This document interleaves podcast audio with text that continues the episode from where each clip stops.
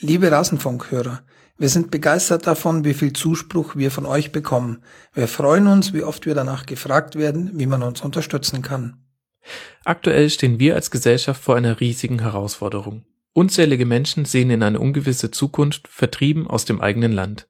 Ihnen eine Perspektive zu bieten, ist unsere Aufgabe.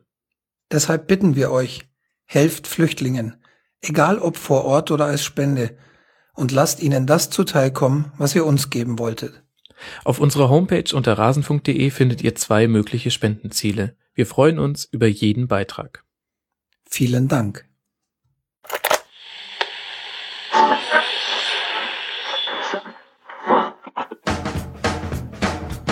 Die Rasenfunk-Schlusskonferenz. Ich mach das nicht!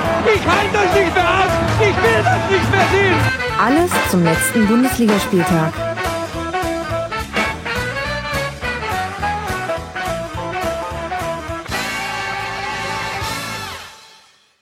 Hallo, ihr hört die Schlusskonferenz, den Rasenfunk. Wir reden über den Bundesligaspieltag. Mein Name ist Max Jakob Ost. Bei Twitter bin ich der Netzer und ich habe heute zwei Gäste an meiner Seite, die ich euch nicht vorenthalten möchte, denn dann wäre das auch eine sehr kurze Sendung. Zum einen Peter Ahrens von Spiegel Online, Gladbach Ultra durch und durch. Hallo Peter, schön, dass du hier bist. Äh, Fühle ich mich jetzt wiedererkannt? Doch, ja, irgendwie schon. Hallo. Spiegel Zumindest Online stimmt, ja. ah ja, da will er sich gleich wieder rausreden. Aber wenn man so deine, deine Tweets verfolgt, na egal, da kann sich jeder sein eigenes Bild bilden. Damit wäre schon der erste Schwerpunkt, den wir in dieser Sendung legen wollen, klar. Wir wollen über Gladbach reden und wir wollen auch über den HSV reden. Und dafür habe ich mir Sven Schulze vom HSV Talk von meinsportradio.de eingeladen, auf Twitter als SvenGZ. Hallo Sven. Hallo Max, moin Peter. Hi Sven. Sehr schön, dass ihr beide mit dabei seid. Und ich würde sagen, lasst uns gar nicht viel Zeit verlieren, sondern direkt in den Spieltag starten. Und da gab es die äh, ja, Sensation, äh, Weltneuheit. Ähm, alle Planetensysteme kamen kurz zum Stehen. Denn tatsächlich, der FC Bayern München hat verloren gegen die Borussia aus Mönchengladbach. Und Peter, du hast jetzt, ich würde mal sagen, 90 bis 180 Minuten, uns das in aller Ausführlichkeit mal zu erklären. Was war da los? Es kehrt halt Normalität ein. Ne? Das also jetzt. ich habe schon gesagt, das Gegentor hat mich etwas irritiert, weil das diese Serie aus der Vorsaison etwas gerissen hat, weil Bayern da ja in der Saison kein Tor gegen Gladbach geschossen hat. Ähm, naja, also eigentlich kann man es ganz einfach erklären. Ähm, dadurch finde ich, wenn man sich die Bayern-Verletztenliste anschaut, ich glaube, dann ist schon also ein Hauptgrund oder vielleicht nicht der, aber ein Hauptgrund auf jeden Fall dieser Niederlage genannt.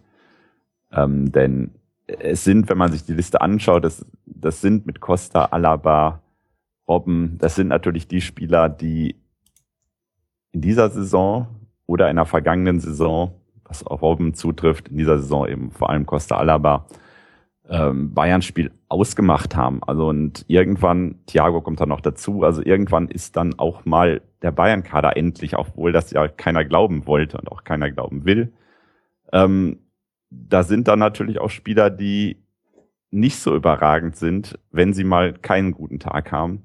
Mhm. Äh, und die waren, glaube ich, gestern so in der Hauptzahl auf dem Platz. Mario Götze fehlt auch noch, äh, den vergisst man ja fast inzwischen schon.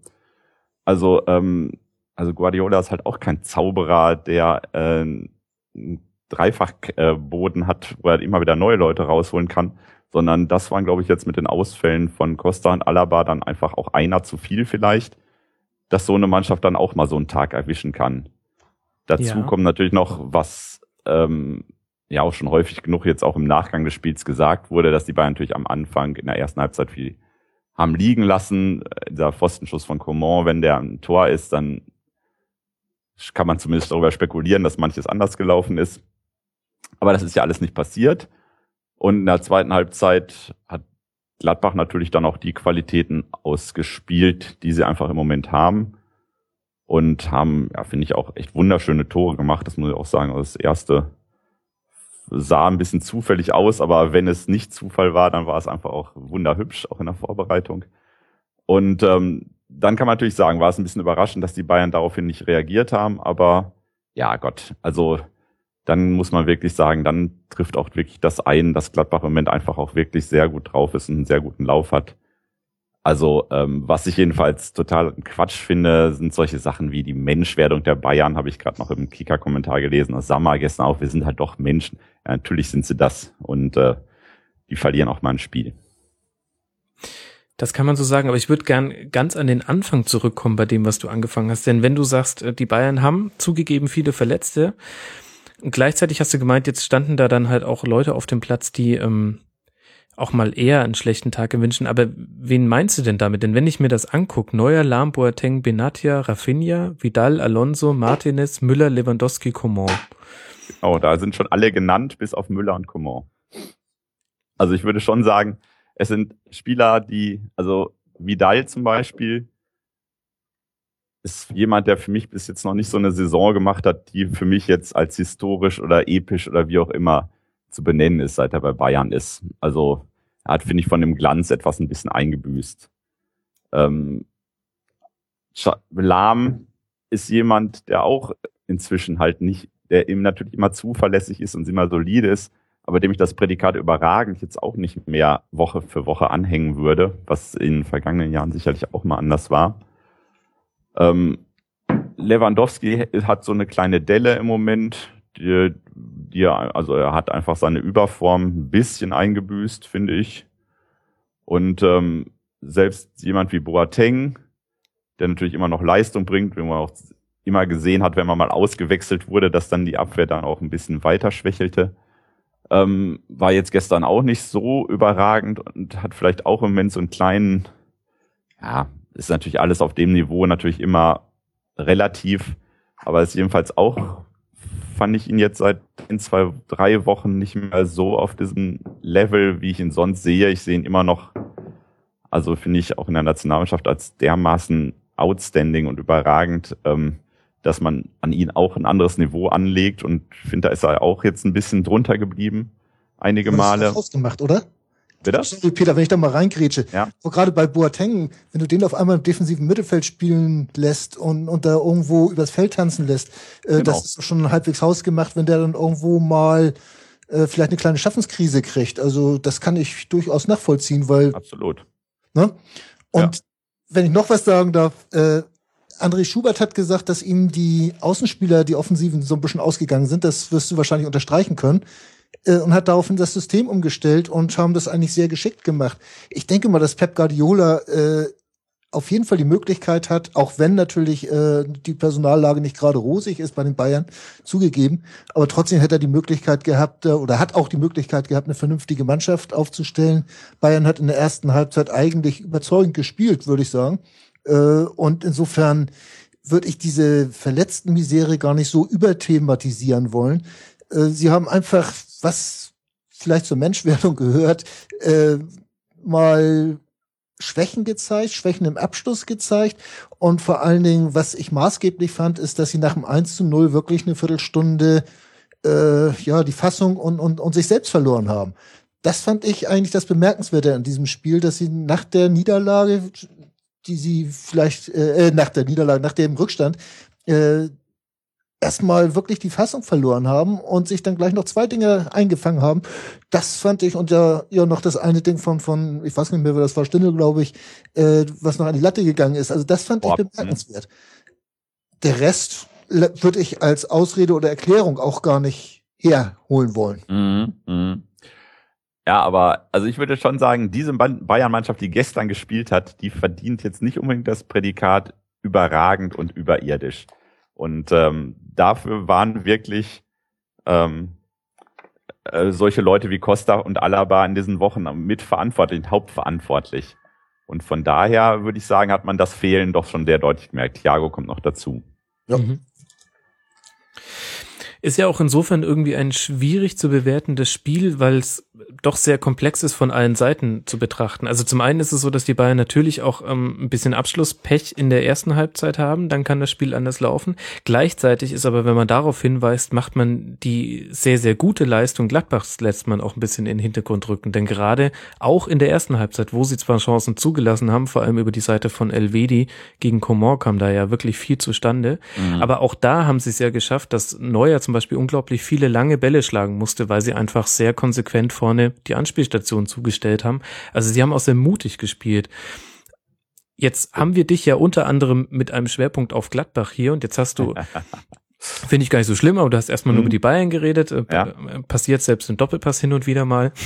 Aber lass uns doch mal auch auf Gladbach gucken. Wie hast du denn die Umstellungen von Schubert empfunden und hättest du sowas von ihm erwartet in so einem Spiel? Also Elvedi fand ich schon sehr überraschend. Ähm, ich hatte eher auch damit gerechnet, dass er Drimmitsch drin lässt und ähnlich spielt wie, wie in der Vorwoche. Ähm, und es war ja auch schon ein Experiment, wo man sagen kann, das hätte auch schief gehen können, beziehungsweise ging ja auch etwas schief. Also Komor war wirklich der aktivste Mann. Elvedi hatte meiner Ansicht nach schon extreme Probleme. Äh, hat dann ja auch offensiv sich zwar auch mal eingeschaltet und auch einmal so einen Distanzschuss losgelassen, aber ähm, äh, da hätte einfach auch was passieren können und es wäre ja auch fast was passiert. Also mutig auf jeden Fall, aber wie es halt auch immer ist bei Experimenten, die haben halt auch oft das äh, Risiko und die Gefahr, dass sie auch nach hinten losgehen können. Und äh, da hat die Borussia natürlich auch schon Glück gehabt. Also da musst du sagen, dass dieser Mut letztlich natürlich durch das Endergebnis belohnt worden, aber ähm, wenn es zur Pause 0 zu 2 gestanden hätte, wären natürlich dieselben Leute angekommen und hätten gesagt, na ja, diese Systemumstellung, die ist ja wirklich nach hinten losgegangen, das hat nicht funktioniert. Mhm. Da, also insofern ist es natürlich immer eine komplette Gratwanderung, aber es zeichnet natürlich dann auch so ein Trainer auch aus, so eine Gratwanderung überhaupt erstmal anzugehen. Und ist das ein Kennzeichen von Schubert, dass er sich auch taktisch was traut? Ist mir ehrlich gesagt bisher noch nicht so sehr aufgefallen in der Saison, aber vielleicht war er auch noch nie so sehr gefordert. er war noch nie so gefordert, aber man kann natürlich schon so sagen, dass die, die Maßnahmen, die er ergriffen hat, wenn es auch manchmal eher kosmetisch wirkte oder vielleicht nicht so durchgreifend wirkte, die haben natürlich schon funktioniert. Anders ist ja auch dieser Mentalitätswandel und auch dieser äh, Resultatswandel ja auch gar nicht zu erklären. Also ähm, auf diesem Fundament, was Favre gebaut hat, aufzubauen und dann eben ja so ein bisschen nicht chirurgisch einzugreifen, sondern eher ein bisschen kosmetisch Einzelsachen umzustellen, ein, zwei Personalien zu ändern, Stindel nach vorne zu packen und solche Sachen. Ähm, es einfach bis jetzt einfach fast alles funktioniert. Ist mir selbst komplett unheimlich. Also ähm, dieses, ich erkenne ja meine Mannschaft manchmal nicht wieder, aber es ist natürlich letztlich eine Weiterentwicklung, eine Entwicklung, die es seit, ja, ja eigentlich seit fünf Jahren gibt, die jetzt quasi und da ist Schubert wahrscheinlich offenbar tatsächlich der Richtige, das auch entsprechend weiterzuführen und die, ja, die Regressionselemente, die durch die Dauerzeit Favre dann vielleicht sich eingeschlichen haben, dann auch zu beenden und äh, ins Positive wieder zu wenden. Und welche kosmetischen Änderungen meinst du da, außer dass er Stindl ein bisschen vorgezogen hat? Naja, also, dass er einfach, also zum Beispiel auch Traoré natürlich auch extrem gestärkt hat, der auch immer ähm, starke Auftritte hatte zwischendurch, aber einfach dem auch unter Favre nie so das Vertrauen geschenkt hat. Dahut ist natürlich auch noch so ein Faktor auf der Sechs, der unter Favre ja auch immer mal ausprobiert wurde und auch im letzten Favre-Spiel dann auch tatsächlich schon diese Doppel-Sechs mit Chaka gebildet hat in, dem, in Köln, wenn ich mich recht erinnere. Und aber ähm, da auch wirklich auf so ein Gerüst zu bauen, was Favre sich da auf der Sechs dann auch nicht so getraut hatte. Ähm, das sind schon Sachen, die, die durchaus schon extreme Wirkung gezeigt haben und wo man wirklich sagen muss, das ist sowas wie eine Handschrift. Ist das nicht vielleicht, also finde ich das von außen, äh, gerade dieser unterschiedliche Typ Mensch, der Schubert ist gegenüber Favre, der vielleicht die Veränderung, die Hauptveränderung reingebracht hat, dass er eine andere Ansprache hat, dass er die Spieler auch ganz anders mitnimmt. Er legt ja unheimlich viel Wert darauf, dass er äh, ja mit den Spielern spricht, auch Sachen bespricht, wenn er irgendwas ändert, wie jetzt zum Beispiel die Umstellung auf Dreierkette, äh, sagt er ja auch, dass er vorher mit den Spielern drüber gesprochen hat und äh, sie einbezieht in diese äh, Entscheidungen, damit die auch zu 100 Prozent dahinter stehen. Ich glaube, dass das der größte Unterschied ist zu Favre vorher. Also wenn man irgendwas Favre nicht vorwerfen konnte, dann war ja, dass er irgendwelche kumpeligen Anwandlungen hatte. Ja. Ähm, also die, die Distanz zu den Spielern war natürlich immer da. Ähm, das war ja eher sowas wie so ein auf, bewunderndes Aufschauen über was für eine taktische oder an welche perfektionistischen Dinge Favre denkt, aber ähm, es war natürlich nie so ein, so ein Gemeinschaftsgefühl da, wie das, was Schubert offenbar jetzt doch ja verkörpern kann, ähm, dass die Spieler sich ja so mitgenommen fühlen, wie man es so auch mal so nett oder unnett ausdrückt. Ja. Ähm, das ist natürlich schon auch was Neues und das ist, also ich würde auch sagen, dieser Mentalitätswandel ist natürlich das Entscheidende. Der ging ja auch wirklich von 0 auf 100 so. Also dann Favre weg und dann schießen die gegen Augsburg vier Tore in 20 Minuten. Also es war ja so ein gordischer Knoten oder was auch immer alles da durchtrennt worden war. Ähm, da hatte man ja schon das Gefühl, dass vorher auch die Angst vor Fehlern diese Mannschaft extrem gelähmt hat. Und die, das glaube ich schon, äh, dass das im Moment überhaupt keine Rolle spielt. Und komischerweise passieren die Fehler ja auch kaum noch oder weniger zumindest. Ja. Denke ich auch. Es wurde jetzt oft zitiert, in der Tabelle seit Amtsantritt von André Schubert äh, steht Gladbach vor den Bayern. Und irgendwie ist er ja auch eine Vampir-Version von Guardiola, wenn ihr mich fragt. Eigentlich nur ein bisschen leichterer, hellerer Teint.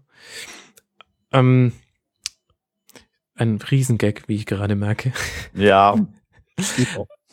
ähm, ich fand diese Quervergleiche, aber die es jetzt in der Medienberichterstattung immer mal wieder gab, immer schon ein bisschen komisch und frag mich die ganze Zeit, wie sich die Außenwahrnehmung von Schubert eigentlich gedreht hat.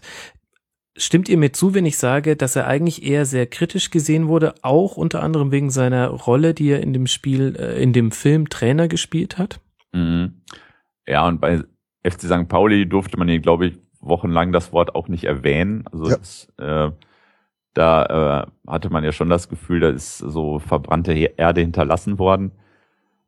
Ähm, und in, in der Rolle in einem Trainerfilm, also im Vergleich zu dem Stefan Schmidt, schnitt er ja noch gut ab. Ähm, dem hat das, glaube ich, noch viel mehr geschadet.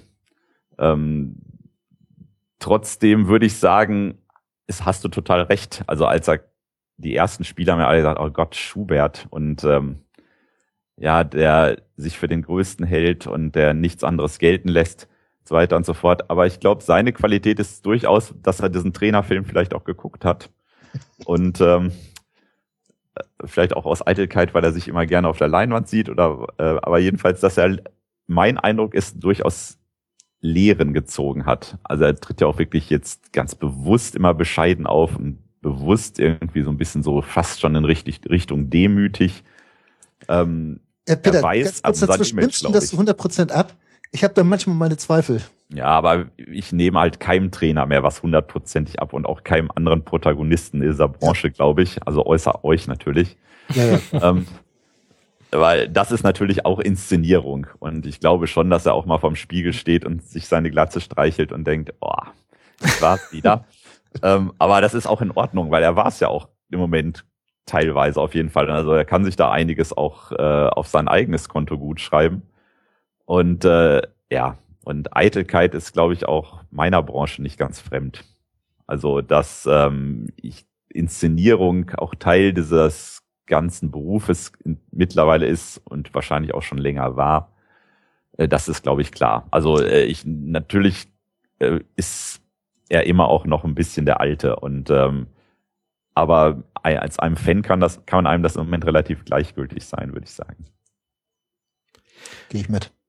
Wenn du dann sagst, dass die Branche selbst ja auch eitel ist, also auch die, die Seite der Medien, siehst du dann die Gefahr, dass, wenn es mal nicht so läuft, die Kritiker, die jetzt einfach nichts zu kritisieren haben, aus den Löchern kommen werden? Also ich glaube, das ist immer, wenn es nicht läuft. Also das ist eigentlich egal, ob es vorher gut läuft oder äh, minimal, wenn es einfach schlecht läuft, ist ja, also dann dauert das einfach zwei Wochen, vielleicht drei Wochen, bis der Erste halt diese Frage stellt. Äh, die Frage nach erreicht er und so weiter noch. Das ist eine der lächerlichsten Journalistenfragen der Welt, aber sie wird natürlich trotzdem immer wiederholt. Und ähm, da ist kein Trainer vorgefeit und ähm, das dieser Backlash, der würde ihn natürlich dann vielleicht auch noch mal ein bisschen mehr treffen als andere, aber er trifft natürlich jeden. Also jeder Trainer, der Misserfolg hat, wird in Frage gestellt. Ist Pep noch Trainer? Der hatte ja noch keinen Misserfolg. Er hat ja nur 1 zu 3 in Gladbach verloren. Das ist ja für ihn fast ein Erfolg. Naja. Eben, Gladbach ist ja auch so ein bisschen das Kryptonit für die Bayern. Ich glaube, zwei Siege für die Bayern, zwei Niederlagen und ich ein Unentschieden, zwei Unentschieden, also mhm. sehr ausgeglichene Bilanz. Ja. Jetzt haben wir viel über den Trainer geredet, aber die, die den Wandel hingebekommen haben, stehen da dann doch eher auf dem Platz. Wer sind denn für dich so die wichtigsten Personalien, auf deren Schultern so ein bisschen der Erfolg der letzten Wochen ruht? um es mal erstmal andersrum anzufangen, ähm, da ich am Anfang viel über die Bayern-Verletzten geredet habe, finde ich, ist das natürlich bei der Borussia auch ein Thema in dieser Saison, ein Dauerthema gewesen. Also wenn man sich anguckt, was für ein überragende Rückrunde Patrick Herrmann in der vergangenen Saison gespielt hat, ja auch in die Nationalmannschaft gebracht hat. Ähm, und man sich mal vorstellt, der würde jetzt noch so in dieser Form quasi durchspielen, ähm, dann ist das natürlich auch für so einen Kader, der natürlich nicht so besetzt ist wie der Bayern-Kader, auch schon ein herber Verlust. Stranzel in der Abwehr, der eigentlich auch in der vergangenen Saison war es und in den Saisons davor eigentlich auch immer sagt, dass man immer so ein, so eine analog zur Schubert-Tabelle so eine Stranzel-Tabelle erstellen konnte. Wenn er nicht dabei ist, wird verloren und wenn er dabei ist, wird gewonnen. Das wurde dann in der Rückrunde eigentlich das erste Mal so ein bisschen aufgehoben und eigentlich hat man gesagt, na ja, wenn der jetzt, ich glaube, ein Spiel hat er gemacht gegen HSV und das hat er, glaube ich, 20 Minuten gemacht äh, bis er da von Nordweit ausgenockt wurde. Dann auch gedacht, na ja, ohne den. Aber es sind so Spieler wie Christensen zum Beispiel, der ja auch finde ich, viel zu sehr unterm Radar läuft, der diese Rolle ja fast eingenommen hat. Also in der Innenverteidigung passiert relativ wenig, sind eher so manchmal die, die defensiven Außenpositionen, die immer noch Sorgen machen. Aber die Innenverteidigung, wo ja nicht nur Stranzel fehlt, sondern auch Dominguez fehlt und äh, immer mal wieder fehlt, ähm, das hat eigentlich doch ganz gut geklappt. Dann finde ich, muss man auch immer Jan Sommer erwähnen, der einfach einer der besten Torhüter der Bundesliga ist. Und das auch in vergangenen Wochen, finde ich, sehr nachhaltig auch nochmal unter Beweis gestellt hat. Schaka ist, ähm, den man ja auch schon loswerden wollte vor anderthalb Jahren, glaube ich, und alle nur gewartet haben, welcher englische Club ist so gnädig und nimmt ihn uns ab.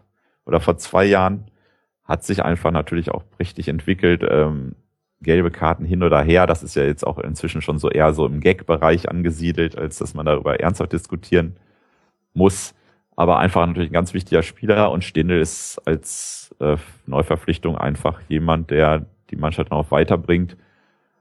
Und ähm, dass man jetzt wirklich im Moment das Gefühl hat, ja, Christoph Kramer und Max Kruse, wer war das noch gleich? So. Und das ist natürlich auch schon äh, ein Verdienst, und eine Qualität, die man so einer Mannschaft natürlich auch nicht zugetraut hätte. Ich am Anfang der Saison, in dem ich ja Gott sei Dank nicht am Rasenfunk teilgenommen habe.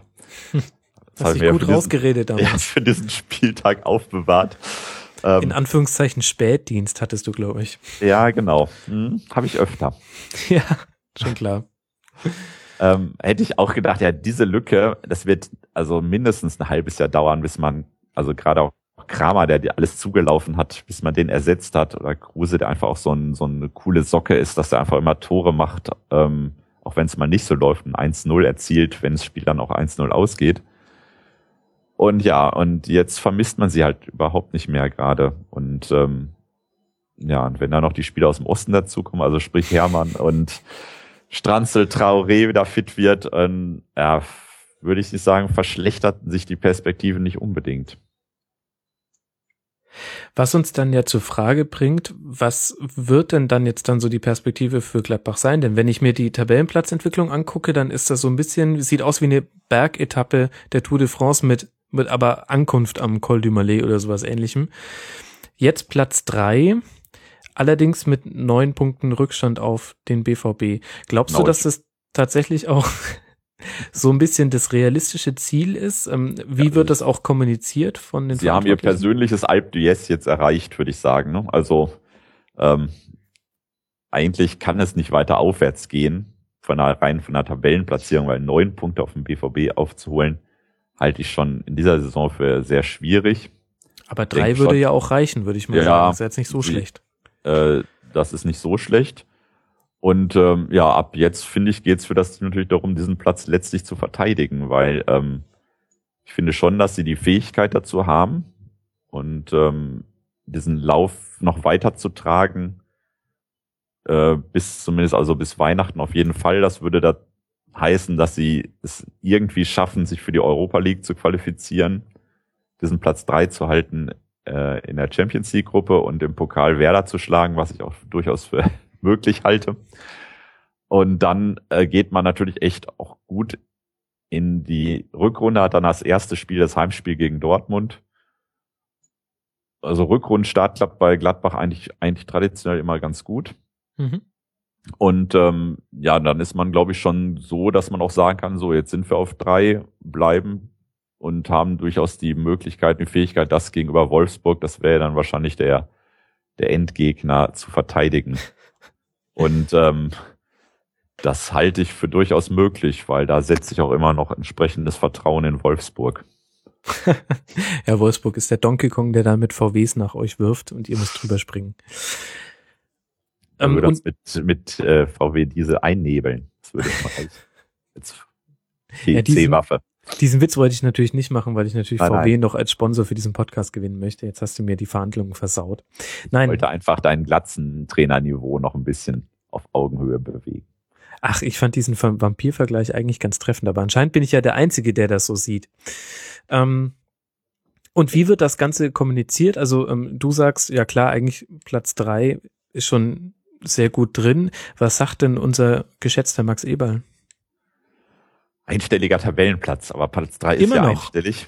Insofern, ja, also ich glaube, die sind ein bisschen schlau geworden aus diesem Saisonbeginn, ähm, mhm. weil ich hatte schon das Gefühl und hatte es auch gehört, dass da doch so eine gewisse Überheblichkeit vor Saisonbeginn eingekehrt war und äh, alles lief, alles schien gut zu sein.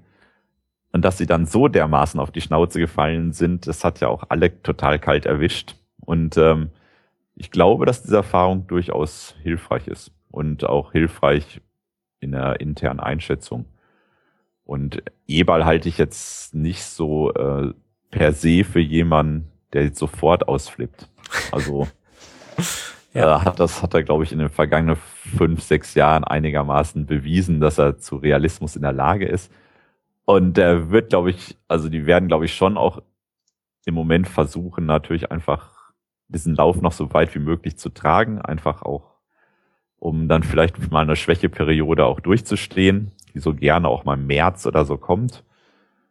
Aber ähm, bis dahin einfach genug zu sammeln und dann ja auch zu sagen, wir haben die vergangene Rückrunde dann auch so grandios gespielt letztlich. Warum soll uns das nicht nochmal passieren? Also mhm. so viel Selbstbewusstsein ist da mittlerweile auch, glaube ich, schon zusammen. Vielleicht ist das eure größte Stärke im Vergleich zu anderen Vereinen, dass ihr nur einmal auf die Schnauze fliegen müsst, um daraus die richtigen Lehren zu ziehen. Ich weiß nicht, was Sven dazu zu sagen hat. Ja, ich würde mal, wenn ich mal meine 40-jährige Erfahrung als Gladbach-Fan ist, dann ist es, glaube ich, mit als ein Euphemismus von einmal zu reden. Okay, das, das war eigentlich der Standard. Wie man sieht, ich lebe nur in der Gegenwart und äh, ja. schaue nur nach vorne.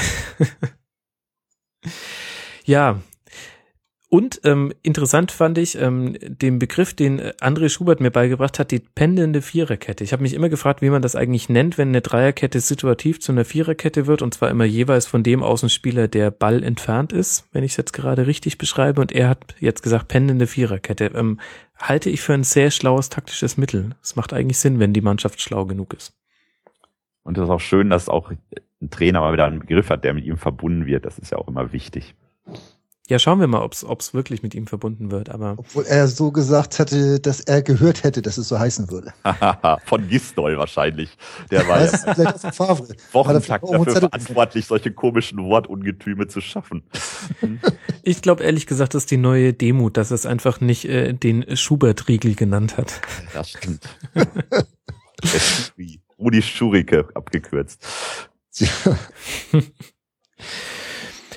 Gut, ich glaube eigentlich, ähm, zu Gladbach haben wir eigentlich alles gehört, was es gerade zu sagen gibt. Ich möchte jetzt das äh, Bayern in der Krise fast gar nicht so gerne aufmachen. Interessant fand ich vielleicht noch äh, die Rolle von Martinez. Ähm, fand ich erstaunlich, dass das gar nicht so sehr thematisiert wurde, dass der eigentlich nur im Zehnerbereich und im Neunerbereich gespielt hat bei den Bayern, ähm, was immer noch nicht in den Startausstellungsgrafiken der Fernsehsender angekommen ist. Und vielleicht dein Argument von ganz vom Anfang unterstreicht, dass derzeit auch nicht die, die Creme de la Creme im Kader war. Denn Martinez auf die 10 zu stellen, kann funktionieren, muss aber nicht. Die Mannschaft, die von dem Ausrutscher der Bayern am meisten profitiert hat, ist naturgemäß der Verfolger der Tabellenzweite Borussia Dortmund. Und die haben in einem spannenden Spiel 2 zu 1 gegen Wolfsburg gewonnen. Sven, was kann ich denn aus dem Spiel jetzt mitnehmen, außer dass Dortmund Mentalitätsmonster sind? Ja, weiß ich nicht. Ich habe Dortmund ja vor 14 Tagen gerade bei uns in Hamburg gesehen. Da war vom Mentalitätsmonster nicht so viel zu erkennen. Ähm, ich war eigentlich davon sehr angetan, wie sie das Spiel äh, begonnen haben, wie, wie stark sie aufgetreten sind. Äh, da ist ja Wolfsburg kaum aus der eigenen Hälfte rausgekommen. So hatte ich auf jeden Fall das Gefühl. Äh, die Dortmunder hatten zu Anfang richtig gute Chancen, hätten das ähnlich wie die Bayern schon in der ersten Halbzeit klar machen können, das ganze Spiel. Äh, dass Wolfsburg dann zur Hälfte wieder zurückgekommen ist, muss man dann auch der Schwäche der Dortmunder so ein bisschen zuzählen, weil irgendwo hatten sie die schon im Sack, den haben sie bloß nicht richtig zugemacht. Und äh, das, diese letzte Konsequenz, die fehlt vielleicht so ein bisschen bei den Dortmundern noch äh, oder momentan. Äh, die Leichtigkeit ist, glaube ich, auch so ein bisschen abhanden gekommen. Und ich denke mal, dass wir die Dortmunder jetzt sehr froh sein werden, wenn das irgendwann Weihnachten wird und wenn sie äh, mit möglichst noch sechs Punkten dann aus der Liga sich verabschieden können in den Wandesurlaub. Ich glaube auch, dass sie das schaffen. Also ich glaube, die haben jetzt Frankfurt, die heute, genau. glaube ich, durch ihre Gelbsperren dafür gesorgt haben, dass sie überhaupt noch mit Mühe elf Leute zusammenkriegen und Armin Fee soll in der Innenverteidigung spielen. ja, ja, wahrscheinlich, äh, weil er dann nicht mehr Trainer sein wird, muss er sich wahrscheinlich auch eine andere Position suchen, äh, möglicherweise. Ähm, also ich glaube schon, dass, also ich finde dass wenn das total auch so, dass diese, wenn man so eine Schubert-Kurve macht, dann auch vielleicht so eine Tuchelkurve macht, die wirklich nur ganz flach ein bisschen, sag mal, stagniert, vielleicht auch ein bisschen äh, stagniert, ein bisschen nach unten geht aber ja, trotzdem muss man natürlich auch erstmal in Wolfsburg gewinnen. Man muss vor allem auch immer die Chutzpe haben, nach dem 1 zu 1 im 90. dann nochmal anzugreifen und zu versuchen, noch was zu reißen. Weil normalerweise, also ist ja das, dann lässt man einfach normal die Köpfe hängen, denkt, na jetzt 1-1 und wir können vielleicht noch froh sein, wenn es 1 bleibt, weil einen Angriff haben die noch, so Manchester 99 mäßig.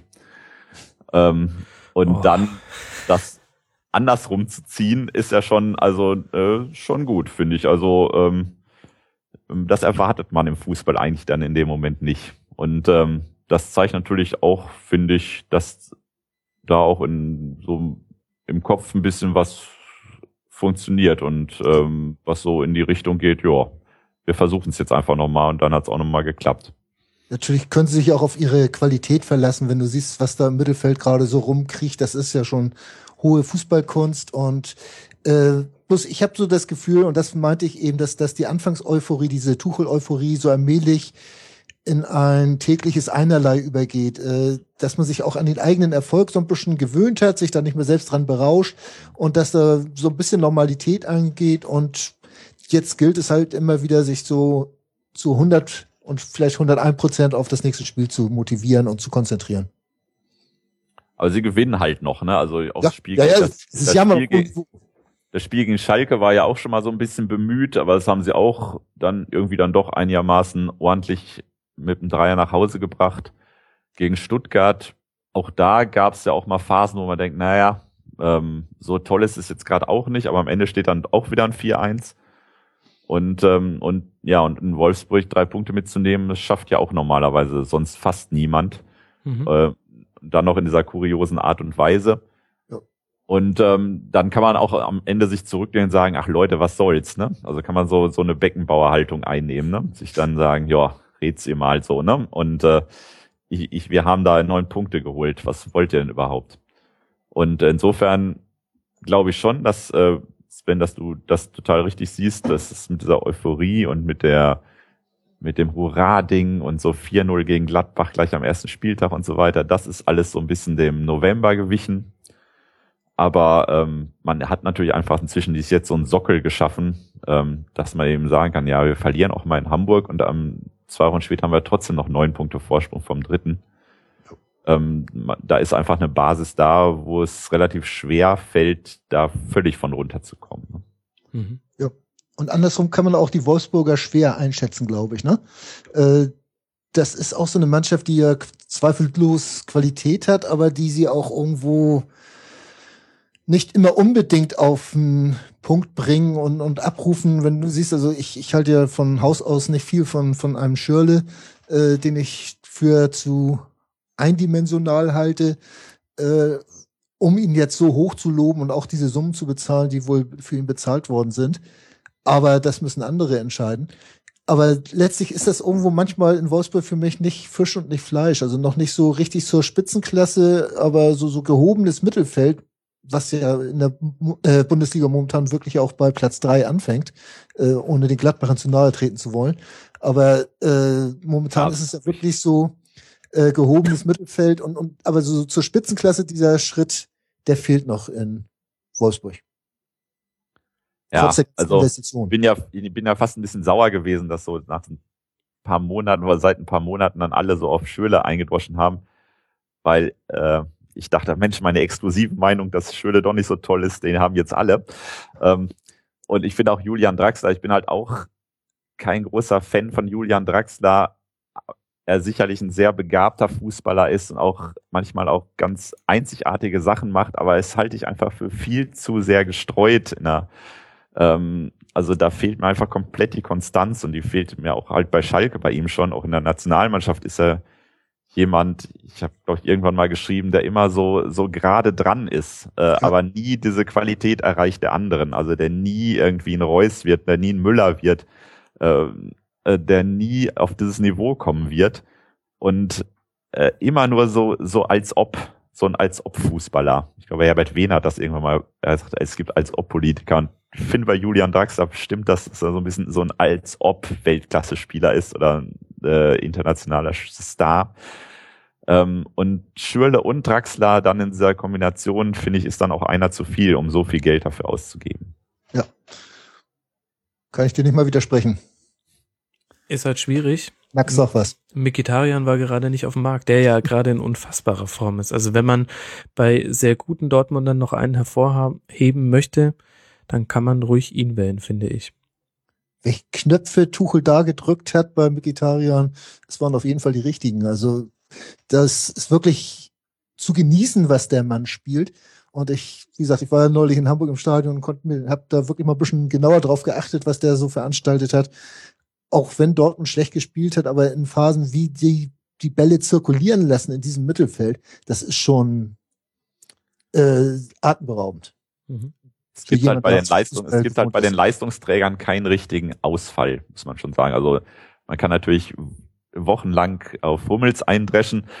Aber ich auch sage, ja, wenn man sich die Werte anguckt, das ist alles noch ordentlich. Das ist nicht das, was er mal gespielt hat. Und ähm, er ist sicherlich nicht in überragender Form.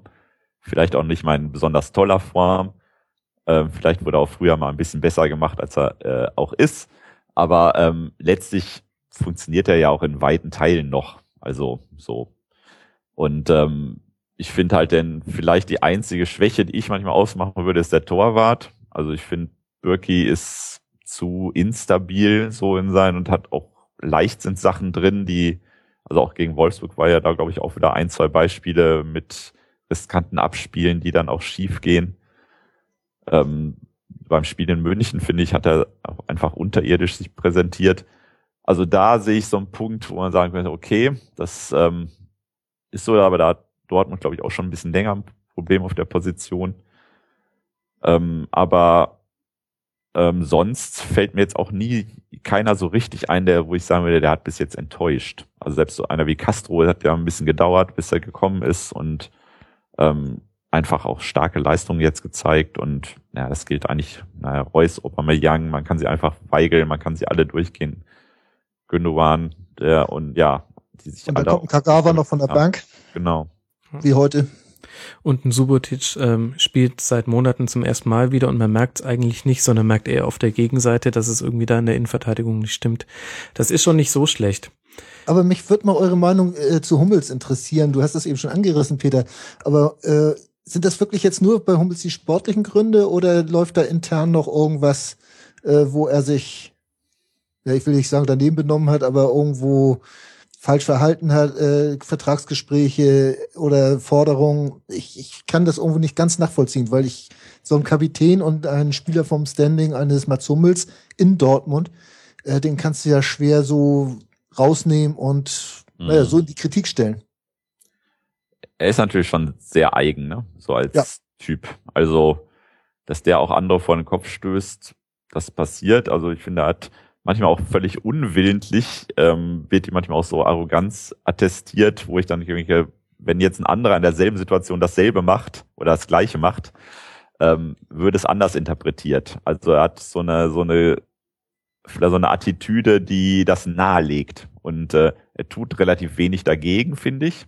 Also, ne, also er ist da nicht der demütige Schubert, sondern im Gegenteil, er finde ich schon, er befeuert das auch. Ähm, und er wirkt dann halt auch, also ich finde schon so in der Kritik eher maulig, ähm, weniger ähm, so wie so ein PR-Stratege dann raten würde, geh mal offensiv damit um und aber geh auf die Leute zu und gesteh was ein und äh, du musst ja nicht das eingestehen, was du wirklich denkst, so, aber so halt so so, was so eine gewisse Strat ah, was anbieten, genau so eine gewisse Strategie einfach zu fahren.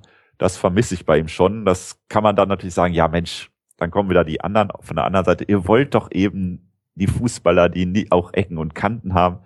Jetzt Ecken und Kanten finde ich aber auch schon übertrieben bei Hummels so, ne? Also es ist halt manchmal nur so ein, manchmal auch so ein verzogenes Benehmen dann manchmal auch, ne? So, äh, auch gegenüber Fans oder so. Das kommt das ja auch vor.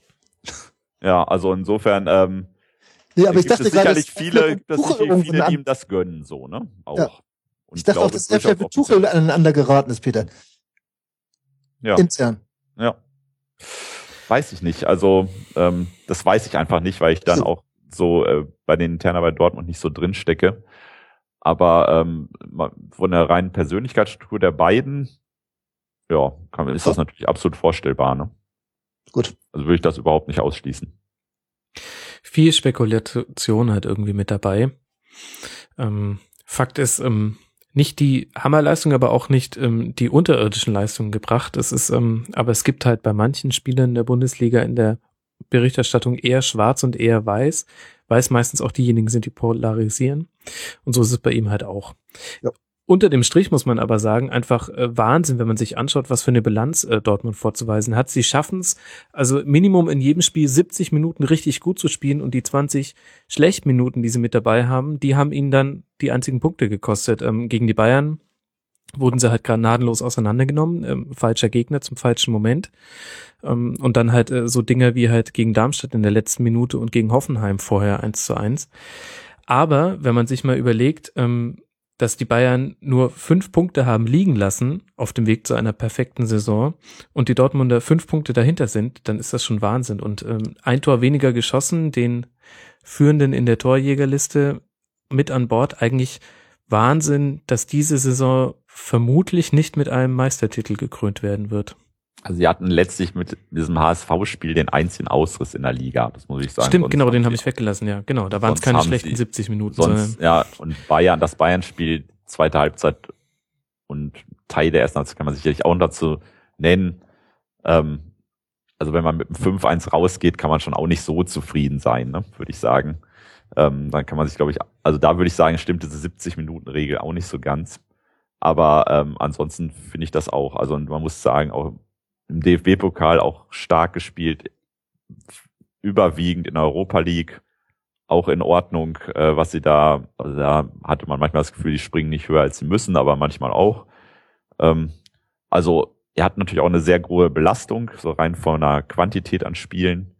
Und das haben sie echt bis jetzt super hinbekommen. Das muss man einfach sagen. Mhm. Das heißt, wir haben auf den ersten drei Plätzen drei Fabelteams, jedes so in seiner eigenen Liga ein bisschen. Die Bayern, dann Dortmund als erster Verfolger und über Gladbach haben wir jetzt schon genü genügend geredet. Und dann schaue ich auf Platz vier und da steht, man reibt sich verwundert die Augen, Hertha BSC.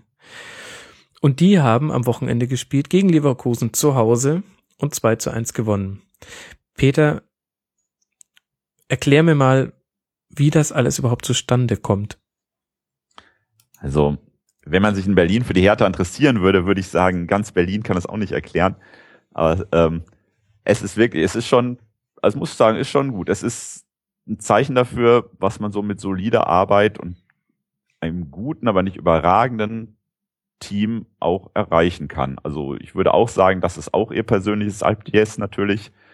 Also ähm, und es wird auch nicht dabei bleiben bei diesem Platz.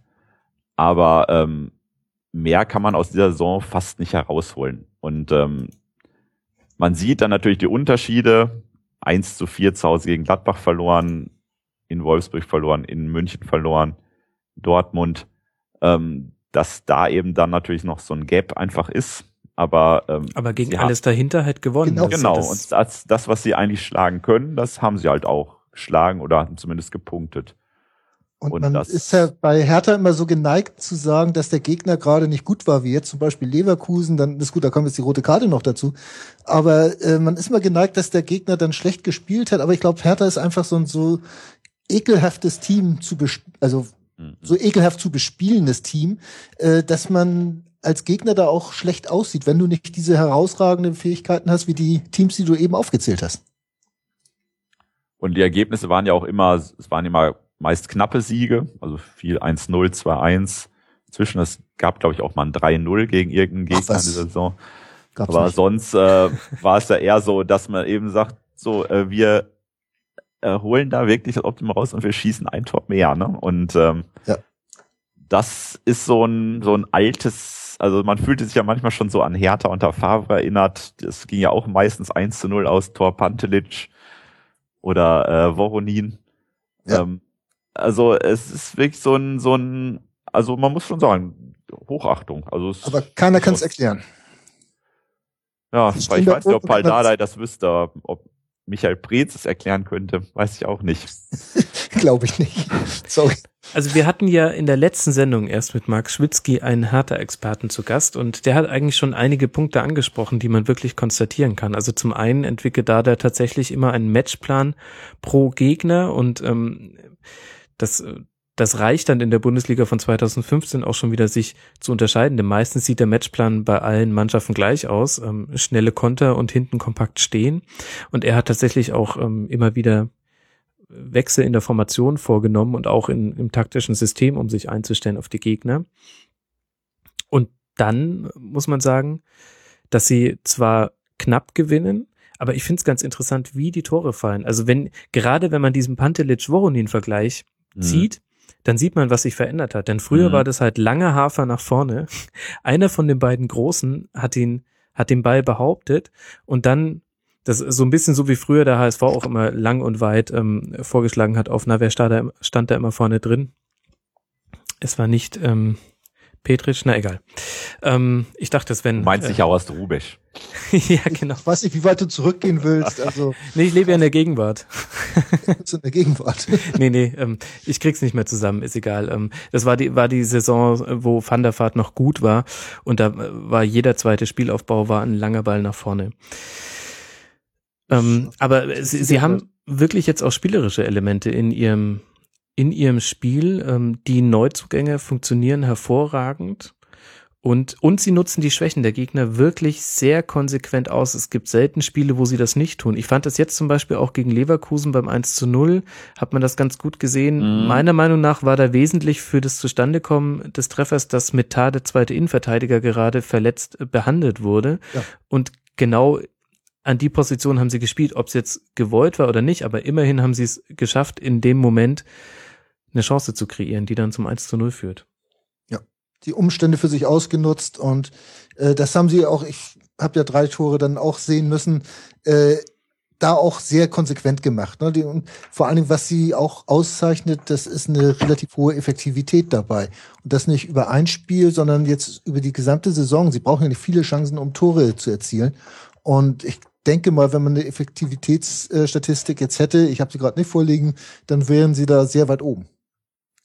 Ja, und mhm. ich finde auch, dass was Dada einfach auch gut hinbekommen hat, den Leuten die Qualität wieder zurückzugeben, die sie ja eigentlich haben. Also Leute wie Kalu und Ibisevic sind ja eigentlich Tormacher immer, also immer gewesen, bis auf, dass sie dann zwischendurch, also Ibisevic schien das ja völlig eingebüßt zu haben und Kalu hatte auch extreme Durchhänge auch bei diversen Clubs.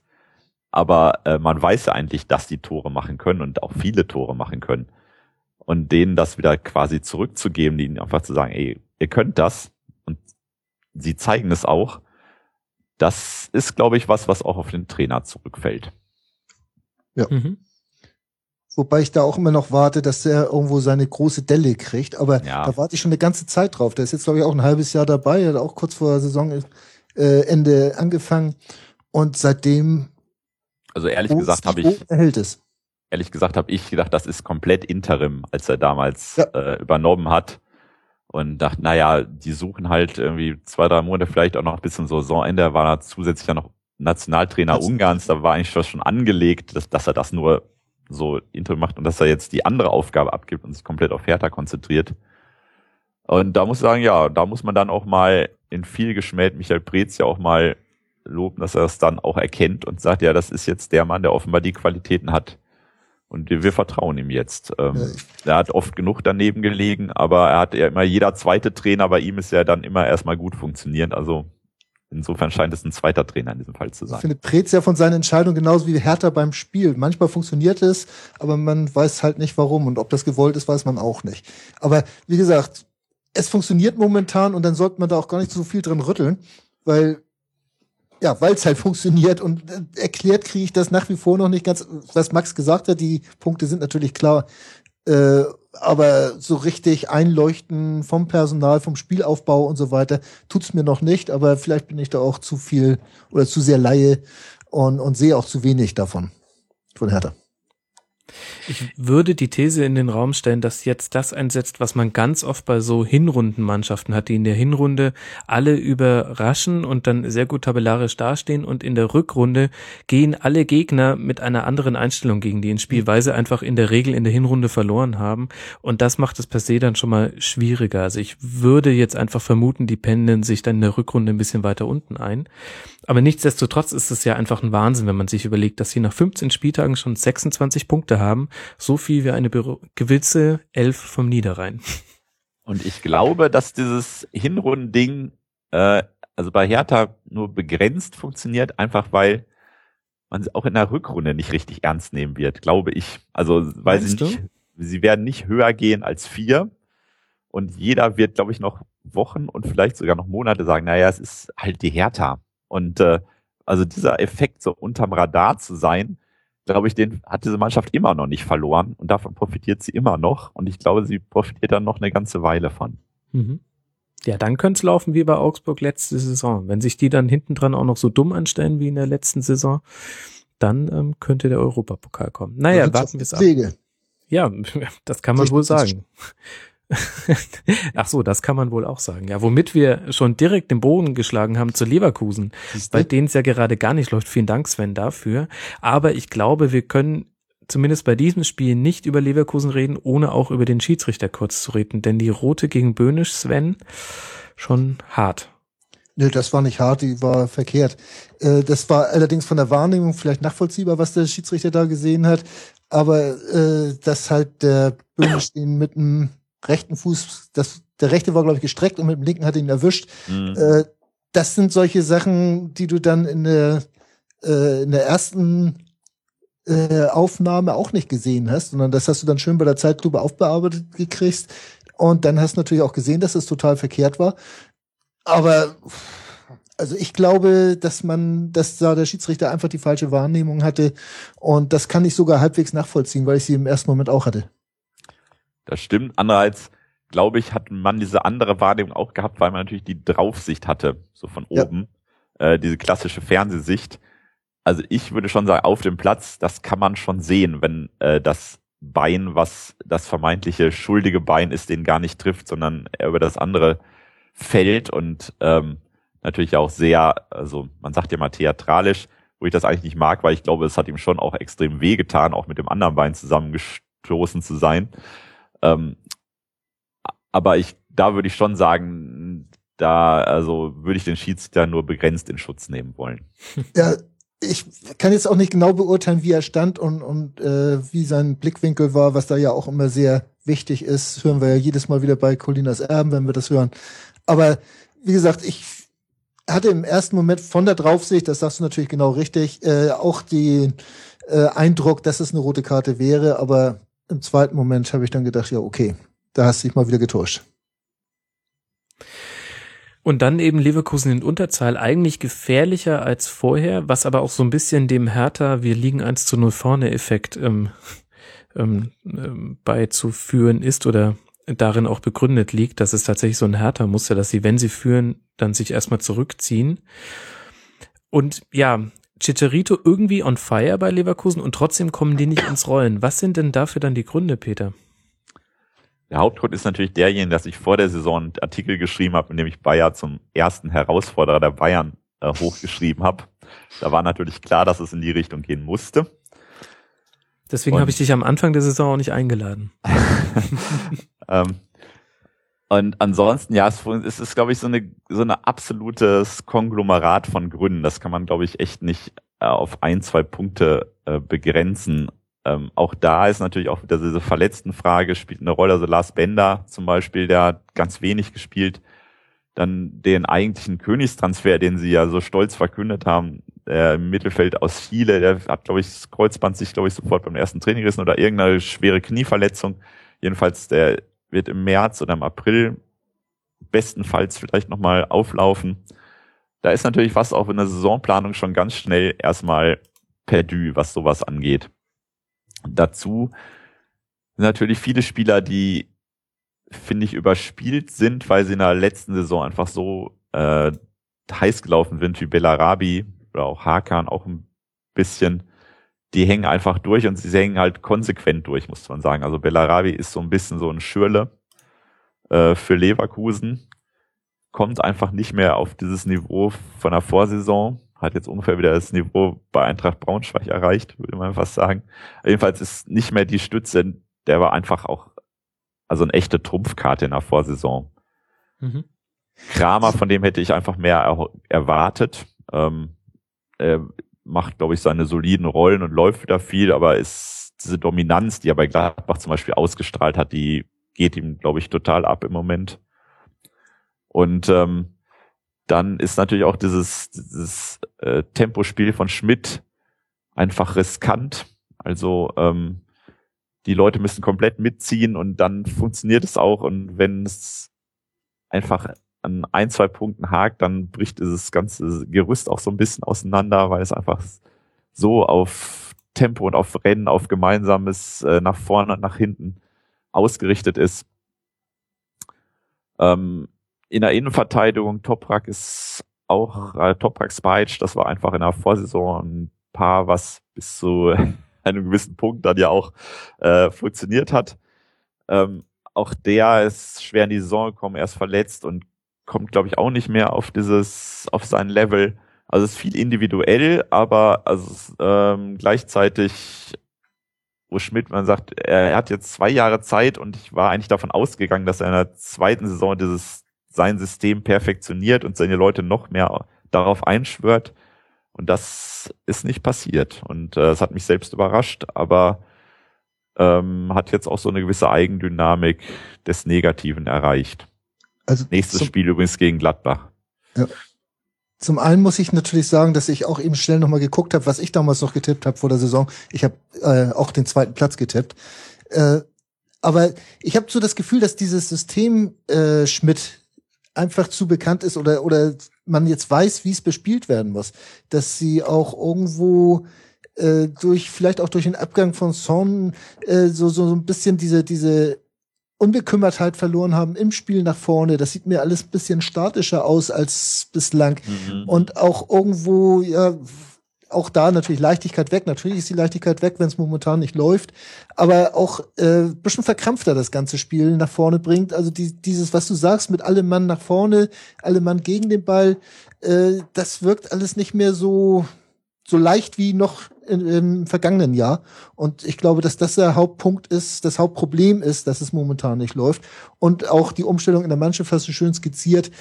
Ist natürlich klar, das muss ich auch erstmal wieder einspielen und da sind Verletzung natürlich nicht gerade eingeplant. Und es, es schüchtert halt niemand mehr ein, habe ich das Gefühl. Ja, ne? genau das also, ist es. Ähm, ich glaube, jeder guckt jetzt auf ein Spiel und denkt, bei Leverkusen, na gut. Ähm, es, und in der Vorsaison war es dann schon so, dass man das Gefühl hat, ja, also da ist so eine Stampede unterwegs. Ähm, da muss man warten, bis der Rauch sich dann wieder verzogen hat, aber dann hat man dann auch zwei, drei Tore vielleicht kassiert. Mhm. Das Und ist so wie mittlerweile- nächsten Spieltag die Bayern sind, da fürchtet sich auch keiner mehr jetzt, wo man weiß, wie man gegen sie gewinnt. Genau. Also die werden jetzt die Entwicklung von Leverkusen nehmen. Genau.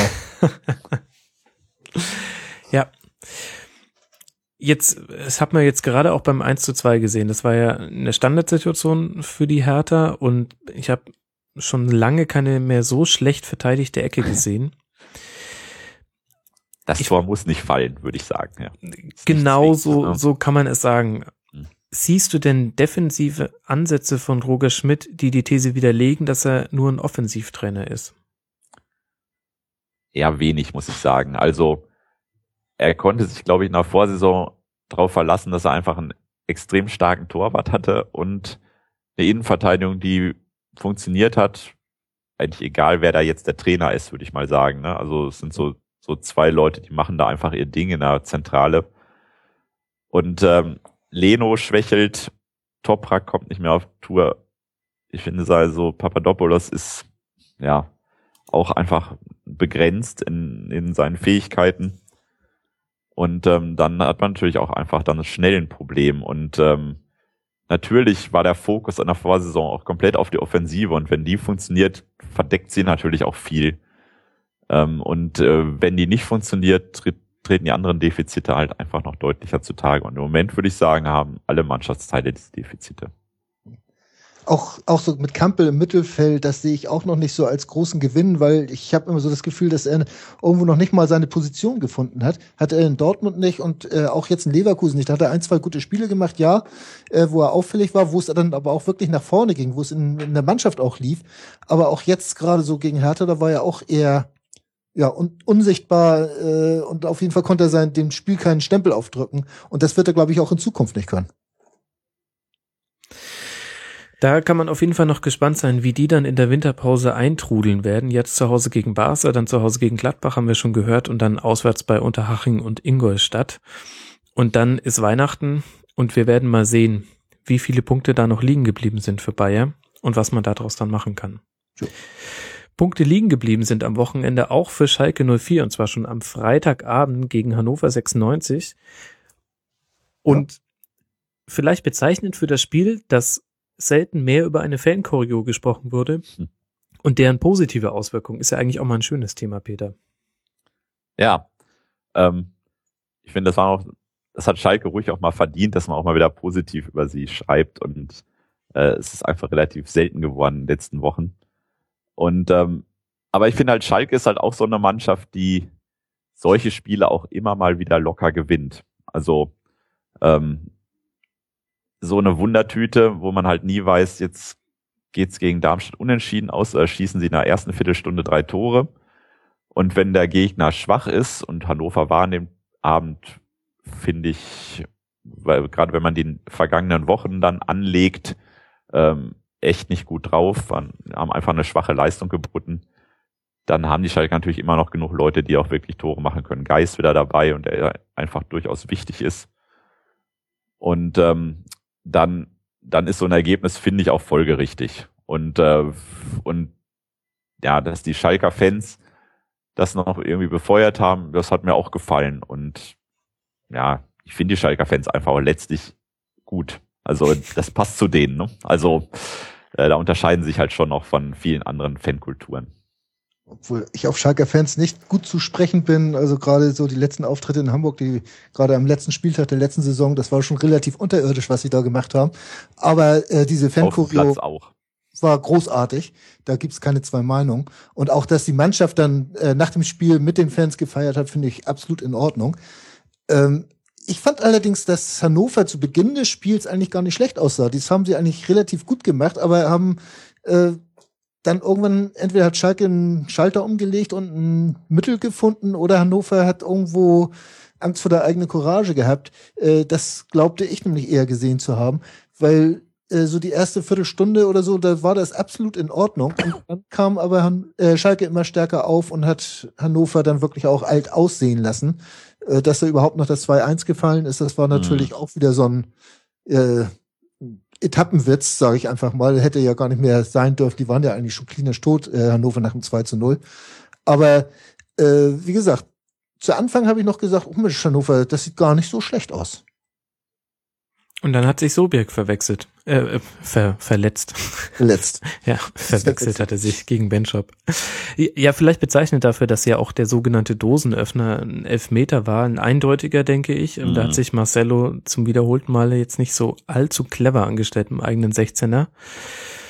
Ähm, und vielleicht auch ähm, sinnbildlich, dass Johannes Geist der Schütze war. Ich glaube, dass die Rückkehr von ihm jetzt ganz wichtig ist auf Schalke, denn so ein bisschen hatte man den Eindruck, trotz der guten Ergebnisse laufen die gerade in der Offensive auf der letzten Rille und es liegt wahnsinnig viel Verantwortung auf Meier und Sané, die halt einfach auch einfach unfassbar jung sind.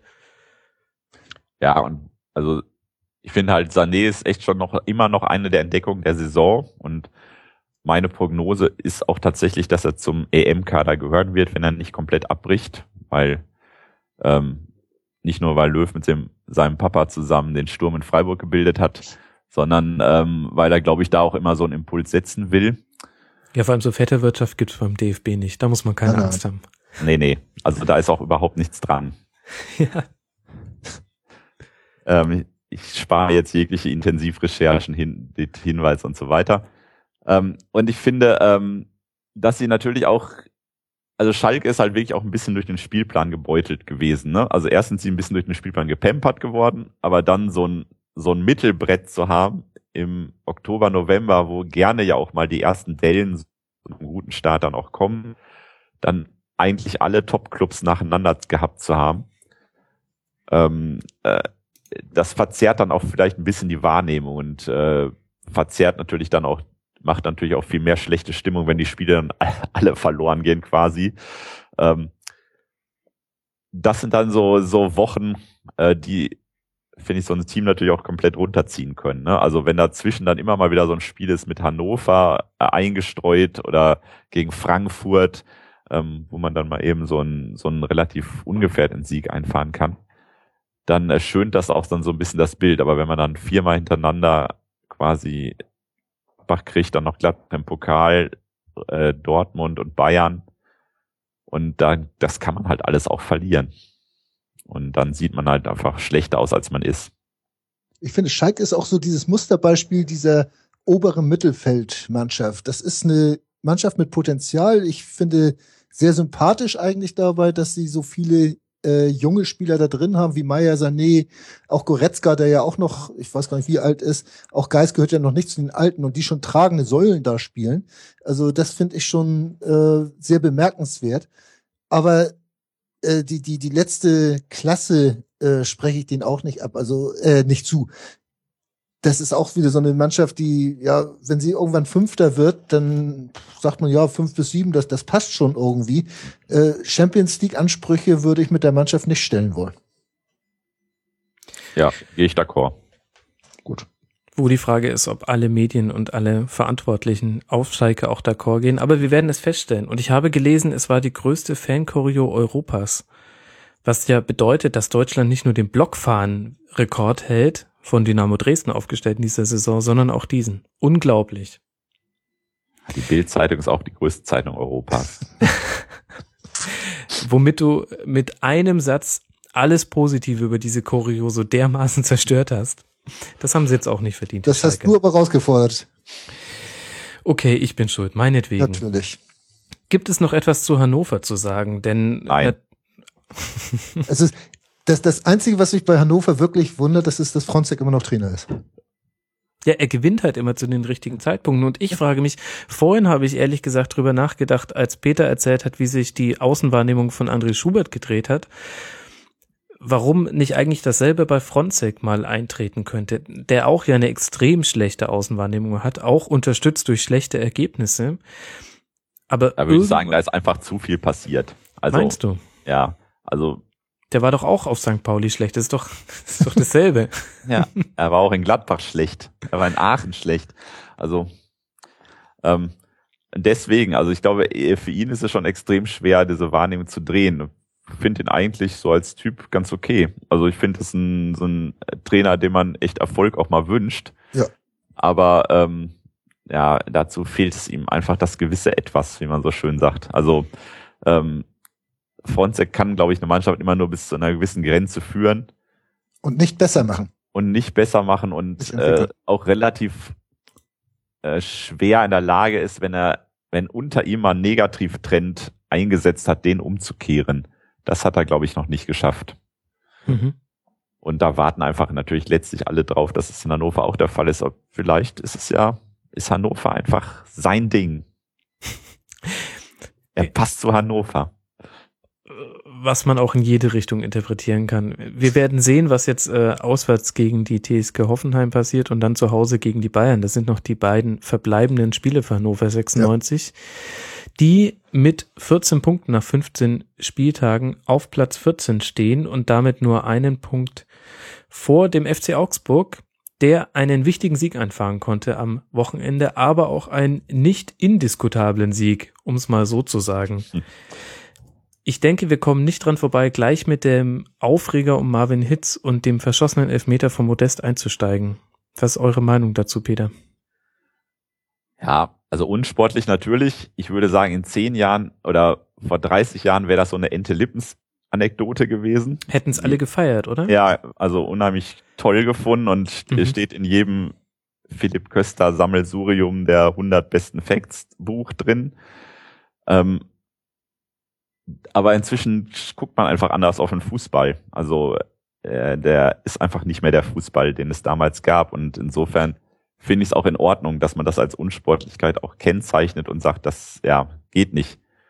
Dass es natürlich ein Elfmeter war, eigentlich hätte, keiner hätte sein können, äh, ist dann der mildernde Umstand.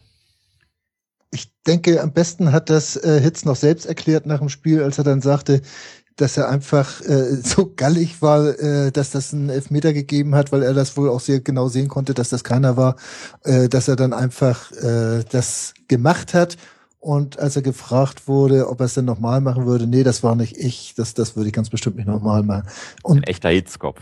Ja, genau so, äh, so sollte man das jetzt auch darstellen. Und ich, ich würde das absolut nicht überbewerten wollen. Also äh, interessant war, dass, dass da keiner von den Kölner Spielern eingegriffen hat. Das, das fand, die standen da alle äh, diskutierend daneben und das muss ja eigentlich irgendjemandem aufgefallen sein. Die standen alle um ihn rum und naja, egal. Aber das sind so, so Anekdoten. Ich denk mal, äh, ja, drei Wochen noch, dann lachen wir alle drüber im Rückblick des Jahres ich bin mir da nicht so ganz sicher, ob da alle drüber lachen werden. Also wenn ich so meine Kölner Timeline äh, durchgescrollt habe, ich habe. Die ist ja auch humorlos. also zuletzt wurde Leon Andreas mit ähnlichen äh, Flüchen belegt. Ähm, bemerkenswert vielleicht wirklich vor allem die Dreistigkeit, ähm, das zu machen vor aller Augen ja. und ja auch direkt neben den Schiedsrichter und ähm, mit einer Fußbewegung. Also wenn man nicht davon ausgeht, dass er einen Twist tanzen wollte, dann war eindeutig, dass das keine keine klassische Haltung ist, wenn man mit dem Schiedsrichter zu diskutiert, so den Fuß zu bewegen.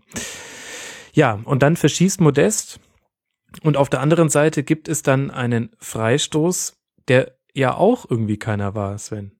Nö, war genau das Gleiche. Ich fand sowieso bei diesem Spiel, was, was mich so genervt hat, wieder, ist klar, ich bin auch nicht anders, wenn mein Verein betroffen ist, aber es haben alle wieder nur mit den Fingern auf die anderen gezeigt und selbst eben bei Sky 90 hat äh, Schmatke noch gesagt, dass der Elfmeter berechtigt war.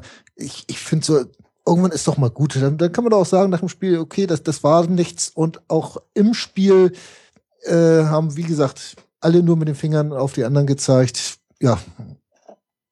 Ja, ich meine, Fußball ist manchmal einfach sowas von Kinderkram. Ja. Also, da, die können ja das dickste Konto der Welt haben. Sie sind dann echt kleine Kinder. Also, und dann können sie noch so gedrechselt daherreden, äh, in solchen Situationen zeigt sich das dann halt auch wieder mal. Ne? Andersrum, wie gesagt, wenn ich emotional beteiligt bin, dann reagiere ich ja auch ganz anders. Das gebe ich ja auch ganz ehrlich zu. Es war auf jeden Fall in allen Belangen ein äußerst munteres Spiel, was ja das Ergebnis von 0 zu 1 nicht zu erwarten lässt, aber 22 Die Teilnahme zu 22 dieser beiden Teams auch nicht. ja, das eigentlich auch nicht, genau. Eigentlich ähm, Wäre auch so ein klassisches 0 zu 0, das wäre dann das dritte in Folge, glaube ich, für Köln gewesen. Ja, wäre ich auch, hätte ein Tor weniger getippt. Ja, siehst du mal. Aber da, aber es ging ja hin und her. 22 zu 22 Torschüsse und ja. Marvin Hitz eigentlich mit einer überragenden Leistung, die er sich halt durch diese eine Aktion mhm. zumindest äh, bei Teilen der Fans zunichte gemacht hat. Ähm, sehr gut gehalten. Auf der anderen Seite auch Timo Horn ist ja inzwischen bekannt, sehr guter Torhüter. Also war wirklich ein sehr gutes Spiel und vielleicht ist das auch das, was die FC-Fans noch am meisten trösten kann. Ich hatte in den letzten beiden Spieltagen schon so ein bisschen das Gefühl, dass wieder so ein bisschen ein, ein Rumoren einsetzte, ob auf äh, angesichts der offensiven Harmlosigkeit. Das war jetzt gegen Augsburg halt einfach auch viel Pech im Spiel. Und ansonsten aber ein echt gutes Spiel. Und wenn ich mir angucke, dass sie auf Platz 10 stehen mit fünf Siegen, fünf Unentschieden, fünf Niederlagen, dann würde ich sagen, ausgeglichene Saison. Ja, da gehören sie ja auch hin, ne? Das ist eigentlich so, sie sind schwer zu bespielen, die Kölner, haben eigentlich eine stabile Abwehr und äh, schießen ab und zu mal ein Tor, allerdings in letzter Zeit zu wenig. Das ist eine klare Sache. Und äh, also meiner Meinung nach gehören sie genau dahin, wo sie sind, Mittelklasse. Und äh, als sie jetzt kurzfristig in den Europa League Plätzen waren, äh, nee, nee, ist noch nicht. Ja, letztlich ist es natürlich so, dass man in Köln natürlich zum Beispiel zur Hertha guckt und sagt, das, was die können, müssten wir eigentlich auch können. Klar. Ähm, aber ich glaube schon, es gibt im Kader durchaus noch Unterschiede. Also ich glaube schon, dass Hertha auch individuell auf eine Position dann doch noch erheblich besser besetzt ist. Ähm, wobei Köln einfach genau, also Köln vermittelt genau das Mittelmaß, in dem sie im Moment sich aufhalten. Und das muss, ich finde das Positive und das Angenehme fand ich ja immer, dass Stöger das auch immer verkörpert, also oder, nie, selten was anderes vermittelt zumindest.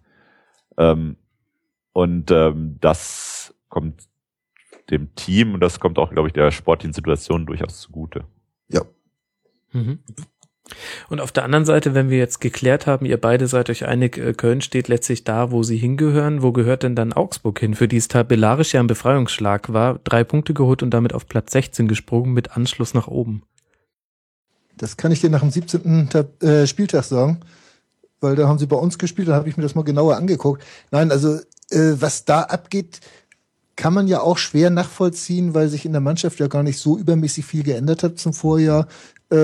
Dass es nur dieser Europa League Fluch des Europa League Neulings ist, der mit der ganzen Situation nicht zurande kommt, äh, kann ich eigentlich nicht nachvollziehen, weil das ja schon vor dem ersten Europa League Spiel überhaupt losging, diese, dieser Negativtrend mhm. in Augsburg. Und insofern ist mir das so, so ein bisschen ein Rätsel, was da momentan abgeht, äh, ob sich da auch vielleicht die Wahrnehmung Augsburg äh, in den anderen Verein geändert hat, dass man gegen Augsburg anders spielt, dass man Augsburg auch mal häufiger den Ball gibt und sich selbst zurückzieht, was sie ja zu Anfang auch in den erfolgreichen Jahren äh, eigentlich nie hatten, dass sie mal ein Spiel machen mussten. Das sind, glaube ich, die Hauptgründe, warum Augsburg momentan so weit hinten reingerutscht ist, weil sie damit umzugehen lernen müssen der Blick auf Augsburg hat sich natürlich die Vorsaison einfach auch verändert. Ja. Letztlich würde man sagen, kommt einem das einfach alles total bekannt vor. Augsburg startet eigentlich fast immer schlecht in die Saison. Äh, und dann fangen sie sich und irgendwann ähm, funktioniert es und Weinziel, die Weinzielkurve ist ja eher immer so eine, die nach schwachem Beginn dann eher so ein bisschen nach oben geht. Und ähm, wenn diese Vorsaison nicht gewesen wäre, hätte man gesagt, na ja, ist halt Augsburg, die fangen sich jetzt langsam und dann klettern sie wieder ins Mittelfeld und haben wahrscheinlich mit dem Abstieg dann am Ende wieder nichts zu tun. Was ich auch glaube, dass das so sein wird. Ähm, weil, also die, ich finde, dass es, dass man überhaupt nicht, dass man ganz eindeutig erkennen kann, dass es einfach eine Verbesserung da ist, eine Konsolidierung. Die Ergebnisse der letzten vier, fünf, sechs Wochen waren eigentlich schon völlig in Ordnung. Und, und ähm, da hat man einfach immer punktemäßig noch mit diesem desaströsen Start natürlich zu kämpfen. Aber die werden einfach, also dieses Köln-Niveau relativ schnell erreichen. Das denke ich. Aber schon. Peter, wir sprechen momentan relativ vielen Mannschaften noch dieses äh, Attribut ab, mit dem Abschied etwas zu tun haben zu mhm. müssen, zu sollen. Ähm, wir müssen auch irgendwann mal welche finden, denen wir das zutrauen, weil irgendwo Potenzial haben die meisten Vereine, die da unten rumkrebsen. Und ich könnte mir durchaus vorstellen, dass Augsburg da unten noch relativ lange ja. drin also Die, die würde ich, glaube ich, explizit ausnehmen. Also ja. damit sind sie natürlich dem Abstieg geweiht. Aber ähm, also Hannover haben wir ja eben schon kurz gestreift, ja, würde ich, die sehe ich da erheblich mehr. Und Augsburg wirklich äh, in relativ sicheren Gewässern schon im Februar, März. Also da würde ich nichts drauf wetten, aber ich würde es jetzt einfach behaupten. Ich würde mich an der Stelle sogar anschließen, wenn ich mir angucke, dass sie jetzt in den letzten drei Partien ja Bundesliga gesprochen zweimal gewonnen haben und einmal ähm, gegen Wolfsburg ein sehr respektables 0 zu 0 und jetzt noch zu Hause gegen Schalke, auswärts beim HSV, sorry Sven, aber da ist auch was drin, hat man jetzt gesehen. Und dann gucke ich mir vor allem den Auftakt in die Rückrunde an, was beim FC Augsburg ja eigentlich eher zum Repertoire gehört, da gut zu starten, dann sehe ich, dass sie gegen Hertha, Frankfurt und Ingolstadt spielen, dann Streichergebnis gegen die Bayern haben, aber immerhin auch zu Hause und dann gegen Hannover. Es könnte tatsächlich sein, das ist dann der 19.2., der 22. Spieltag. Vielleicht sind sie da schon nach oben geklettert. Ich kann es mir Ja, auch das- vorstellen. Gerade das Streichergebnis gegen die Bayern, das solltest du aus guter Erkenntnis ja nicht so Eben. laut aussprechen wollen. Ja, aber Und da sind die Bayern noch nicht ist Meister. Einiges mehr drin als die Niederlage, die es geworden Stimmt. ist. Und Costa ist wieder fit. Da sind die Bayern noch nicht Meister, deswegen werden die Bayern das noch gewinnen. Dann wahrscheinlich am nächsten Spieltag sind sie Meister und dann verlieren sie. Nein. Und jetzt haben wir aber schon drüber gesprochen, dass wir uns schwer tun, Mannschaften unten drin das Attribut zuzusprechen, die könnten absteigen. Und da frage ich mich ja, was machen wir denn jetzt mit der TSG aus Hoffenheim? Die beim FC Ingolstadt 1 zu 1 spielen, Torschussverhältnis 9 zu 7. Das sagt eigentlich schon viel über das Spiel, aber immerhin, Peter, 50 Prozent der Schüsse aufs Tor waren dann auch drin. So kam 1 zu 1 raus. Ja, also Hoffenheim würde ich jetzt äh, zu denen packen, die ganz große Probleme bekommen. Warum? Äh, ich sehe keine Verbesserung, überhaupt nicht. Ich sehe knappe Spiele, die aber, ich meine, die haben einen Sieg bis jetzt aus 15 Spielen geholt, die einfach auch Spiele, die, auch wenn sie knapp ausgehen, nicht gewonnen werden. Und ähm, das, finde ich, hat irgendwann so eine, nimmt so ein, so ein, so ein eigen lawinenartige Dynamik an. Ähm, wenn da jetzt nicht über Weihnachten was passiert, also es ist ja oft wahrscheinlich auch immer noch ein bisschen Geld da, es sei denn, er spendet 99 Prozent seiner Aktien äh, über Weihnachten irgendwo hin. Dann ist ja noch was da, aber ähm, ich sehe das, ich sehe Hoffenheim einfach immer noch in einer Situation, dass dieser Club einfach nicht weiß, was er will, wo er hin will, äh, was will er sein, will er der Korani-Club sein oder der Süle-Verein. Also das ist für mich komplett undurchschaubar und eigentlich auch komplett ungelöst. Und ähm, ich, dieser Schlingerkurs spiegelt sich im Sportlichen und deswegen glaube ich, dass die es echt schwer haben werden. ist eine unheimlich äh, merkwürdige Entwicklung und da gebe ich dir vollkommen recht, auch jetzt mit Stevens und dann hat man den nächsten Trainer schon verpflichtet und so Mhm. weiter. Das sind alles so Sachen, äh, nicht Fisch, nicht Fleisch. Äh, wohin das gehen soll, wird man wahrscheinlich in der nächsten Woche sehen, wenn das gegen Hannover geht, zu Hause. Äh, das ist so ein Spiel, da muss man jetzt klipp und klar sagen, Hoffenheim, das musst du gewinnen, sonst hast du ein großes Problem. Danach geht's auswärts noch zu Schalke. Und äh, ist gut von den Firmin- Firmino-Geld müsste ja eigentlich noch ein bisschen was da sein, weil viel investiert hat man ja nicht äh, vor der Saison. Und wenn Hopp sich das nicht alles wieder rausgezogen hat, weil er halt nicht spenden will, sondern damit sein Kopfkissen stopfen, äh, dann müsste es ja eigentlich noch da sein und dann müsste man sich nochmal verstärken können und eventuell wird man dann nochmal die Würfel neu mischen oder die Karten neu mischen können. Aber ich denke mal, dass jetzt fürs erste erstmal dieses Spiel gegen Hannover unheimlich richtungsweisend sein wird für das, was in Hoffenheim passiert. Wobei es ja schon wirklich krass ist, dass wir ausgerechnet bei Hoffenheim sagen, die müssen im Winter unbedingt nachrüsten. Denn wenn man sich mal anguckt, die haben ja deren Transferliste der Zugänge vor der Saison, konnte man ja auf eine Klopapierrolle notieren, so lang war die. Auch ganz viel so Perspektivspieler und waren jetzt nicht die großen Kracher dabei. Kevin Kurani mal ausgenommen. Und trotzdem ist jetzt derjenige, der unter Hüb Stevens zumindest am meisten überzeugt, ein junger Amiri, ein Eigengewächs. Ist denn Hüb da, steht der auch dann sinnbildlich für die Unentschlossenheit von Hoffenheim so ein bisschen? In welche Richtung sie eigentlich als Verein wollen?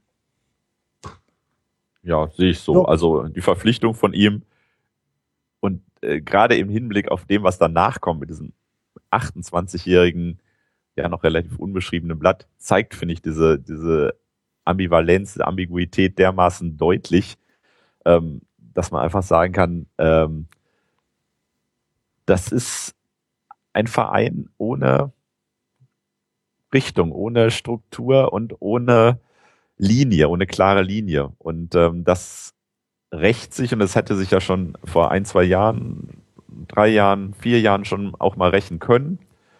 Und dann ging es wieder ein bisschen nach oben, aber ähm, also in diesem Jahr, gerade angesichts dessen, was Sven sagt, dass wir den anderen Teams immer gerne das absprechen, dass sie damit zu tun haben und ich finde auch teilweise auch mit guten Gründen, äh, fällt es mir im Moment ein bisschen schwer, diese Gründe zu suchen bei Hoffenheim. Also müsste Volland plötzlich wieder seine Leistungsexplosion bekommen, aber auch Volland leidet unterm Schürle-Syndrom.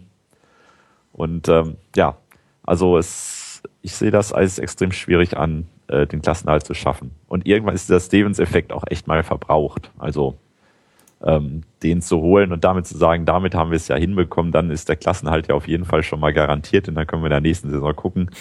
Diesen Automatismus gibt es einfach nicht. Da möchte ich ja einwerfen, die letzte Mannschaft, bei der ich das im Kopf habe, dass ein Trainer verpflichtet wurde und sein Nachfolger bereits feststand, das war die niederländische Nationalmannschaft, wo Rüß Hiddink ja dann Van Gaal beerbt hat und klar war, Danny Blind soll übernehmen, was ja dazu geführt hat, dass nach der verpatzten EM-Qualifikation Blind jetzt schon eingesprungen ist und eigentlich sollte, glaube ich, Hiddink noch die Euro machen, wenn mich nicht alles täuscht. Vielleicht kommt ja dann auch der, äh, der junge ähm, HSV, äh, TSG-Trainer früher. Ihr müsst mir kurz mit dem Nagen, Namen helfen. Ich bin eben selbst am Suchen und ich habe ihn auch Julian nicht im Kopf. Nagelsmann. Nagelsmann, ich war bei Ja. Nagelmeister und Ja. wusste, dass irgendwas falsch daran ist. Ja. Vielen Dank. Vielleicht ist das ja auch. Übrigens mit dieser Trainergeschichte, mit den Vorverpflichteten, das hat der HSV ja auch versucht. Allerdings ist der dann noch abgesprungen in der letzten Saison. Und es ist auch nichts geworden. Thomas Tuchel. Da war ja, das war ja auch die Verhandlung, die liefen ja auch schon, äh, als Zinnbauer installiert wurde damals. Wobei da ja die Meinungen auseinandergehen. Ich glaube, mich an ein Zitat von ihm zu erinnern, wo er gesagt hat, es täte ihm sehr leid, wenn es bei irgendwelchen Leuten beim HSV so angekommen sei, als, als wäre da schon irgendwas dingfest gewesen, aber er hätte das nicht so empfunden. Naja, aber Zinnbauer war von vornherein ein installier's Übergangstrainer, sagen Ja, mal okay, das stimmt. Ne? Gut, und insgesamt hat sich auch dieses ganze Zitat so ein bisschen nach verbotene Liebe angehört. Ja. Egal. Lasst uns äh, noch kurz ähm, zumindest drüber erörtern. Gibt es denn auch zum FC Ingolstadt was zu sagen, jetzt in Bezug auf dieses Spiel? Also auf jeden Fall ist Ingolstadt einer der Gründe, warum wir nicht wissen, äh, wer absteigen soll, weil die einfach zu erfolgreich spielen. Äh, die, das ist ja eigentlich Wahnsinn, was die da äh, momentan machen. Es ist nicht attraktiv unbedingt, was sie machen, aber sie sind unheimlich effektiv und äh, haben auch an, an Passquoten nicht gerade das, das Tollste, aber sie holen Punkte und sie gewinnen und äh, hätten ja eigentlich einer von den beiden Absteigern sein sollen. Wollen sie Also, nicht. ja, hatte ich eigentlich von Saisonbeginn, also wo ich diesmal ja mal vielleicht ein treffenderes Gefühl hatte, oder einen treffenden Eindruck vor Saisonbeginn, in der zweiten Liga einige Male gesehen, bin ja auch mal in Ingolstadt gewesen, habe mir das da mal angeschaut und hatte schon das Gefühl, ja, sehr planvolles Unternehmen Aufstieg ist da im Gange. Ähm, planvoll sowohl was Kader angeht, was Kaderplanung angeht, aber auch was auf dem Feld das angeht. Also ich habe schon auch, wie bei Hertha, hat man das Gefühl, es gibt einen Plan, wie man mit dem jeweiligen Gegner umgeht. Und äh, ich glaube, bis auf dieses erste Heimspiel, was sie gegen Dortmund 0 zu 4 verloren haben, Mhm. äh, wo es auch, glaube ich, aber auch 60 Minuten 0-0 stand, sind die, Hannover fällt mir jetzt noch ein nach Vorwoche, da wo sie ja mit dem gleichen Ergebnis eingegangen sind, sind sie aber, glaube ich, in 13 von 15 Partien so vom Platz gegangen und sagen, ja, eigentlich haben wir das gemacht, was wir uns vorgenommen haben und das hat einigermaßen funktioniert. Ja. Und das reicht ja auch, das haben wir ja auch schon, dieser Satz wird wahrscheinlich in diesem Rasenfunkjahr unglaublich oft fallen. Es reicht ja auch in diesem Bundesliga-Jahr dann auch, um äh, einigermaßen auch nicht unerfolgreich zu sein, um ein Keines Rummenigge zu zitieren. Ich frage mich immer, ob das eine Entwicklung der letzten Jahre ist, dass es einfach nur reicht, halbwegs das umzusetzen, was man sich vorgenommen hat, oder ob das einfach ist, weil ich jetzt genauer auf die Liga gucke und vielleicht war es einfach schon immer so. Das, Das- zweite. Es war schon immer so. Ja. Gut, dann müssen wir wenigstens nicht über die Bundesliga im Jahr 2015 schimpfen. Das ist doch auch mal ganz angenehm. Wie kommen wir denn jetzt von Mannschaften, wo wir sagen, die werden nicht absteigen, wie kommen wir da jetzt zum VfB und Werder? Ich weiß es nicht genau, aber es war das Sonntagsspiel und sie haben eins zu eins gespielt. Und irgendwie, ich weiß nicht, Peter, wie du es siehst, ich fand, dass der VfB wieder so ein bisschen in alte Muster zurückgefallen ist. Sie haben sich nicht belohnt und gegen Ende hin sich's nochmal selber richtig schwer gemacht. Das ist, hat ja schon so ein bisschen tragische Züge mittlerweile, dass ähm, man das Gefühl hat, die spielen gut und sie gewinnen nicht und sie spielen nicht gut und gewinnen nicht. Also ähm, da bleibt natürlich am Ende erstmal sie gewinnen nicht übrig. Ähm, bei Stuttgart habe ich immer das Gefühl, ja, die können ja eigentlich gar nicht absteigen, äh, weil sie eigentlich fast nie absteigen und weil sie ja immer das Gefühl vermitteln, der Kader sei dermaßen gut besetzt, dass man eigentlich, wenn sie alle Möglichkeiten abrufen, die sie haben, dann mindestens im Mittelfeld landen müsste. Aber die Situation, finde ich, ist schon prekär in diesem Jahr. Ähm, die ist, tut mir leid, wenn ich immer wieder auf dieses Lieblingsthema Verletzte zurückkommen muss, ähm, dadurch sehr prekär geworden, dass einfach zum Beispiel mit Ginczek so ein Mensch, der vorne unglaublich dringend gebraucht wird, ganz früh in der Saison ausgefallen ist und sehr lange ausgefallen ist und ähm, möglicherweise in der Rückrunde dann zurückkommen wird. Und dann natürlich auch immer so der ja so gerne so verspottete Chancentod Martin Harnik, wenn er halt nicht da ist, fehlen sogar die Chancen, die er dann vergibt. Ähm, also ich finde ihn auch durchaus für diese Mannschaft immer noch sehr wertvoll und ab und zu passiert ja auch das Unglück, dass er den Ball so trifft, dass er auch dann im Tor landet. Also ähm, da fehlt natürlich deine Offensive auch einfach ganz wichtig. Aber letztlich ist es immer, wenn man auf ein, zwei Leute angewiesen ist und die nicht da sind und das, das die Erklärung ist, dann spricht das natürlich auch extrem gegen den Restkader. Und das, ähm, finde ich, gilt schon im Moment für den VfB. Also ich erkenne von beim VfB von dieser Saison sehr viel äh, des HSV von den letzten zwei Jahren wieder. Äh, die haben teilweise zwar, wir haben nicht so ordentlich Fußball gespielt, wie die das teilweise machen, aber was sie jedes Mal eigentlich drin haben, das sind unheimlich viele äh, unnötige Fehler, äh, die man sich einfach kaum erklären kann, wie jetzt auch äh, von dem Seredier, äh, diesen, diesen Rückpass da, mhm. das, das, das ist, sind Wahnsinnsdinger, die eigentlich nicht passieren dürfen. Und diese äh, Unkonzentriertheiten, die ziehen sich ja in Stuttgart wirklich wie so ein roter Faden durch die Saison bislang. Und wenn sie das nicht abstellen, dann werden sie da auch unheimlich hier Probleme haben, da irgendwo unten wieder rauszukommen, weil sie sich sprichwörtlich mit dem Arsch das einreißen, was sie vorne aufgebaut haben.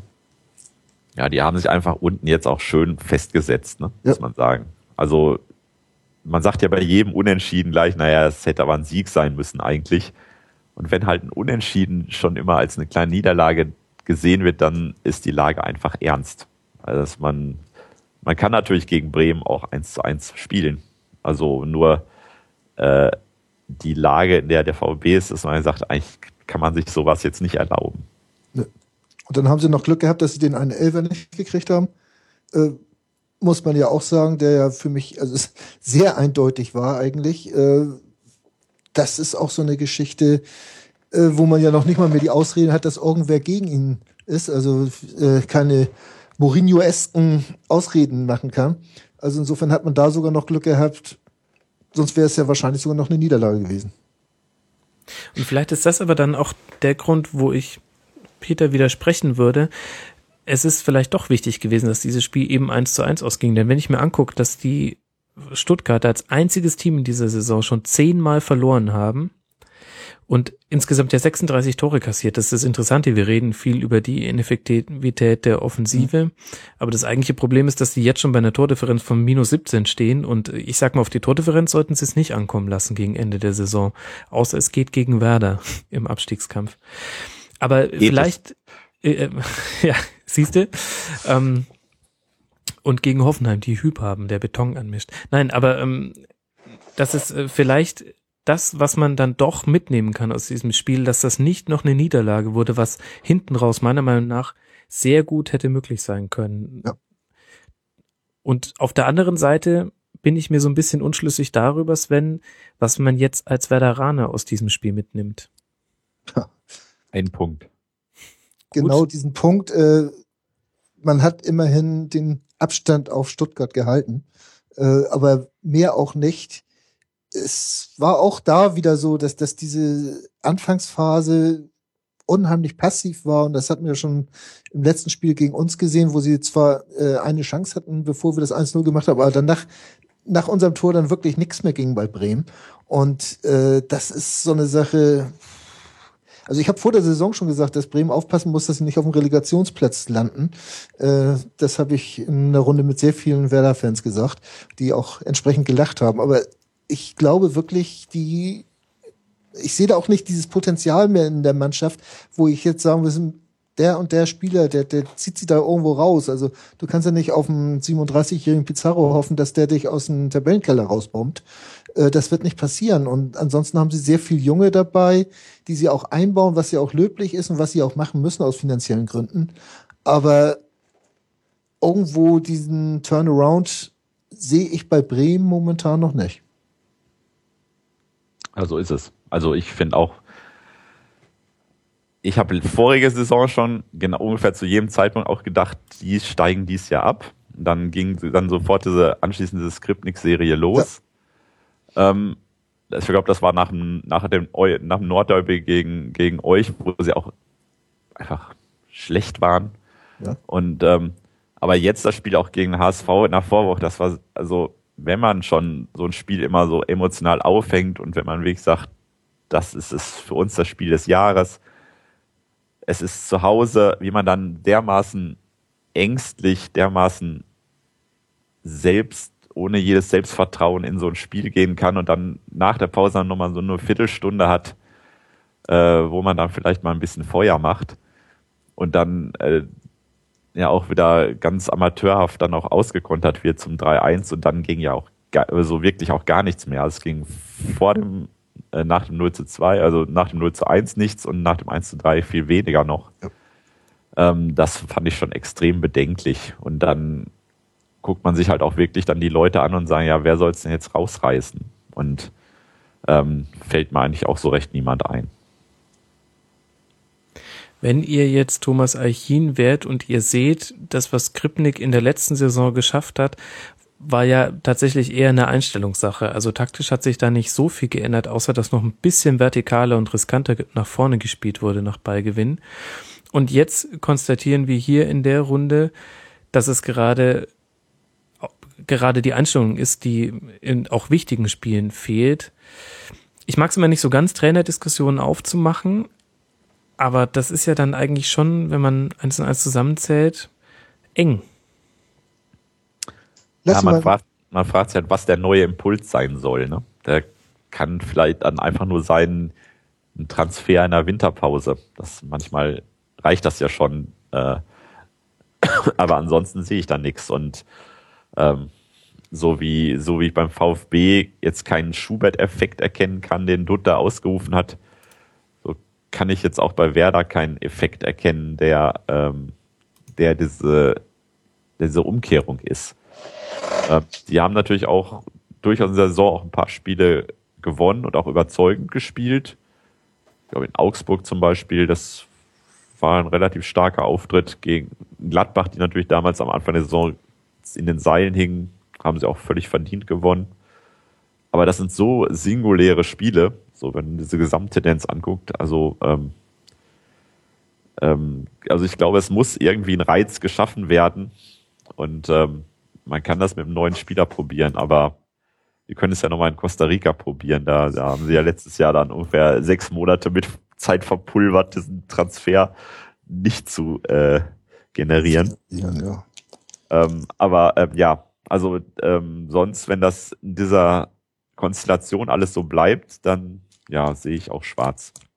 Und Bremen ist ja äh, wirklich klamm momentan. Äh, da wird ja auch nichts also aus dem oberen Regal verpflichtet werden können. Äh, das muss schon irgend so ein Spieler sein, der ja wie zu guten alten Zeiten, den kein anderer auf dem Zettel hat. Mhm. Und ob das den noch so gibt heutzutage, wo ja alles wesentlich gläserner gewesen geworden ist als noch vor, ich sag mal zehn Jahren äh, vom ganzen Scouting her, äh, das ist die große Frage, ob, ob Bremen da noch mal so einen raushauen kann. Aber also ich sehe da auch schwarz und aber ich glaube nicht, dass äh, ein Trainerwechsel sehe ich den Impuls jetzt nicht. Vielleicht holen sie ja scharf zurück, aber äh, so wie ansonsten wüsste ich eigentlich nicht, was da was werden sollte. Mhm. Ich finde, jetzt haben wir schon genug Abstiegskandidaten zusammenbekommen. ja, ich merke das auch schon. Das ist Und über den HSV haben wir noch gar nicht geredet. Siehst du wohl, und das ist ganz gut so, wenn wir dann mit dem Abschiedsthema durch sind. ja, genau, dann machen wir das äh, Europa League-Thema nochmal neu auf. Ja, ja. Ja, äh, ich weiß nicht, um vielleicht nochmal. Ja, ähm, aber ich möchte noch nicht zu diesem Spiel kommen. Ich möchte noch eine Sache zu Bremen loswerden, denn auch wenn wir jetzt wieder über so Transfers und Impulse von außen reden, die kommen können in der Winterpause, dann geht mir das Wesentliche unter. Denn das Wesentliche ist, dass die Defensive sau schlecht ist und vor allem auch schlecht organisiert ist. Und vielleicht würde es auch einfach helfen, mal zu sagen, okay, wir sind Werder, aber wir gehen trotzdem von der Raute weg oder stellen wenigstens noch einen zweiten Sechser hinten rein. Also das ist, glaube ich, so noch der Impuls, der am wahrscheinlichsten umsetzbar ist Mhm. für Werder. Denn sie werden nicht den Wahnsinnstransfer landen, zumindest mutmaßlich nicht. Die Chancen stehen gering.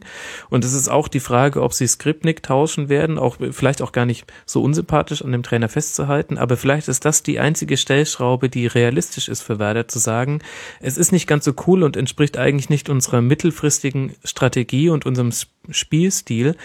Aber hinten muss es jetzt einfach mal kompakt sein und der Gegner soll machen und wir stehen aber erstmal nur nach hinten. Aber sie haben ja jetzt schon fast einen zweiten Sechser gehabt. Also sie haben ja mit Fritz und Bargfrede gespielt. Äh, ja, aber was Fritz löst es bei dir aus, wenn du dir die auf der Doppelsechs vorstellst? Ja, Nichts gegen Clemens Fritz, das, er reißt ich sich den Hintern würde. auf. Aber Aber äh, die, die spielen ja schon eher so diese, diesen Bereich und haben, wie das, was ich heute gesehen habe, haben sie auch äh, relativ zentral hinten gespielt. Aber ich sehe da einfach die, diese Qualität auch nicht. Äh, die, die Typen, die diese Position ausfüllen könnten. Das ist ja das große Problem. Du kannst ja dein äh, System x-mal umstellen. Wenn du nicht die richtigen Leute hast, die das mit Leben erfüllen, dann wirst du da nicht viel mit.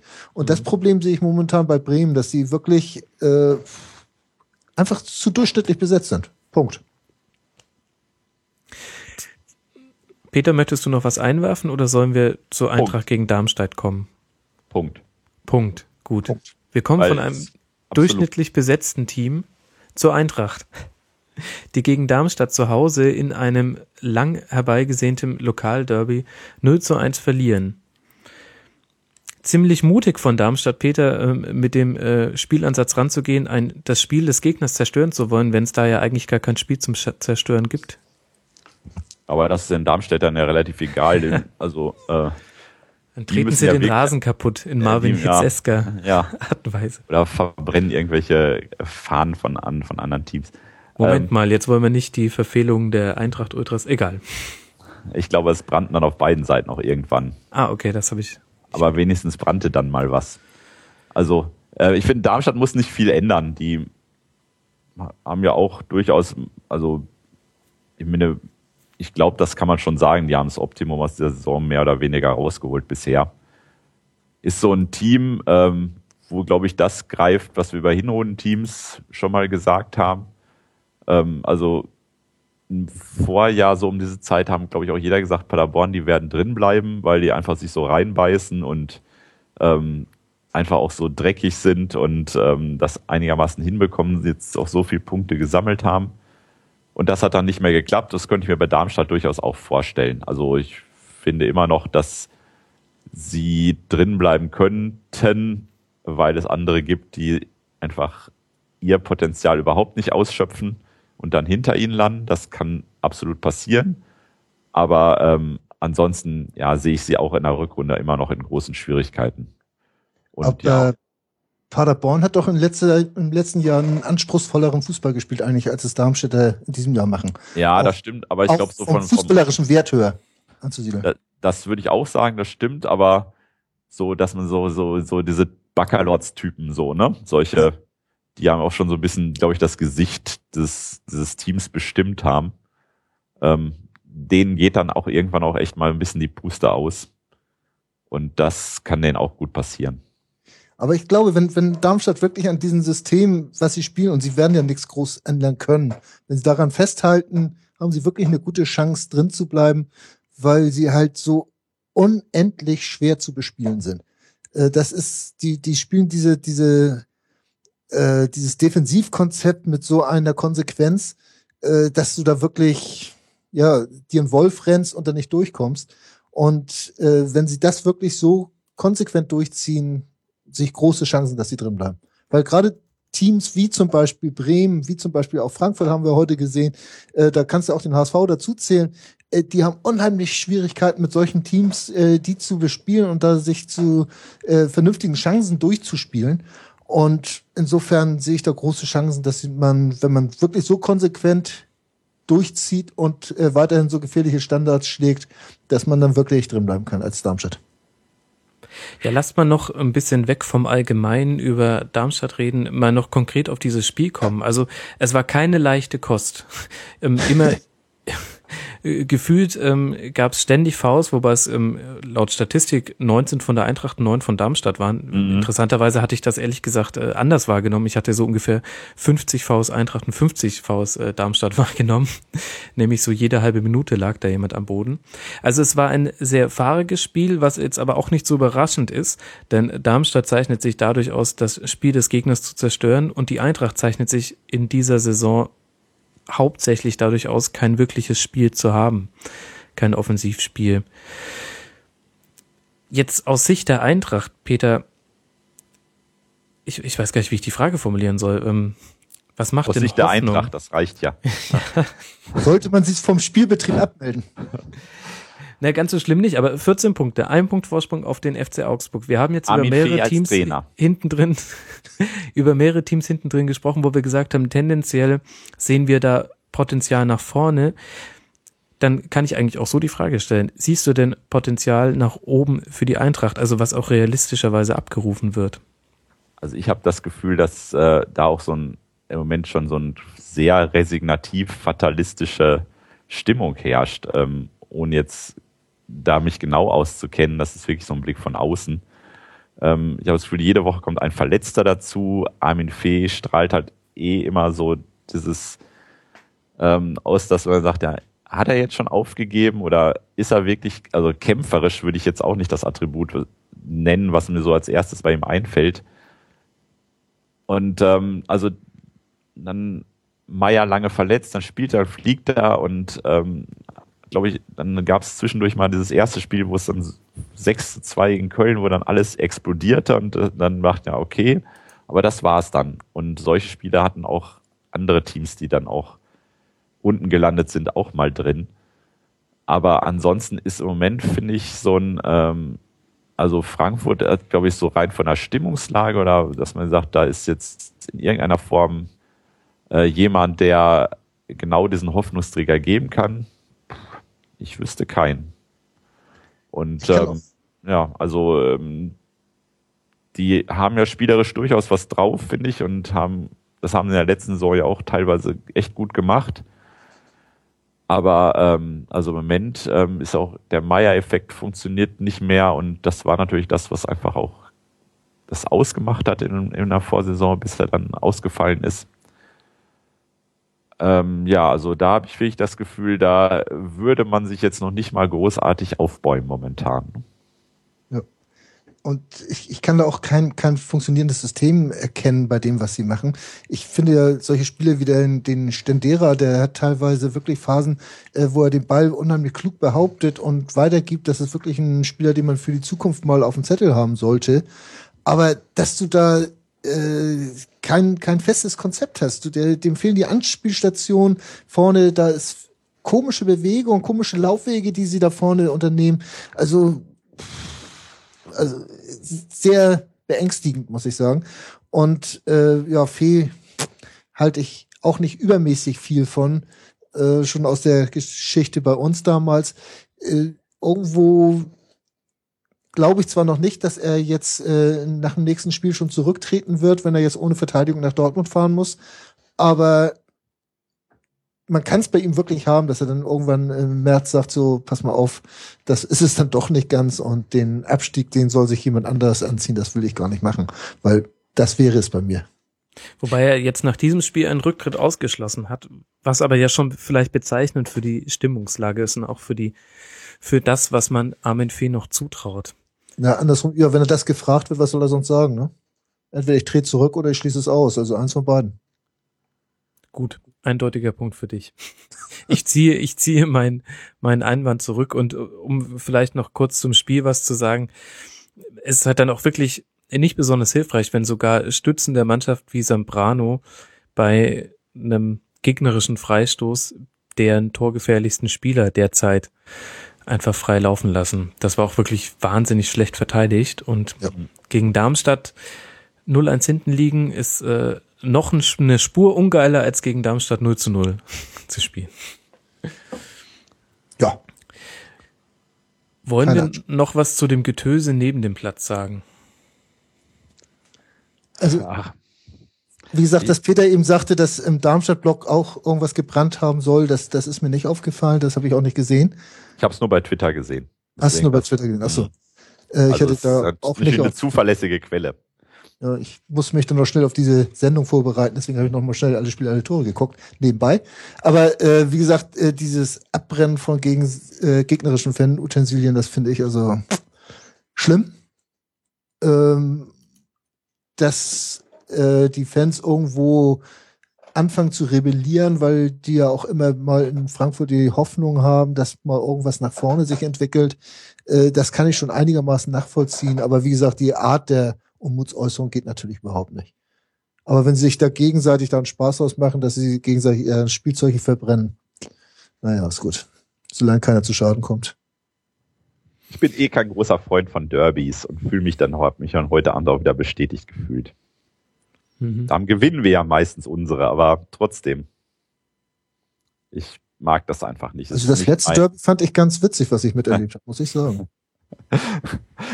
ja, äh, das kann ich schon nachvollziehen. Es ist einfach grundsätzlich, ich finde, also, ich finde halt so ein Sieg über Bayern als Gladbacher finde ich extrem attraktiver als ein Sieg über Köln. Und ähm, ich finde das mediale Ballyhoo, was immer davor veranstaltet wird, was auch immer dazu beiträgt, dass natürlich auch beide Lager sich noch weiter hochpushen.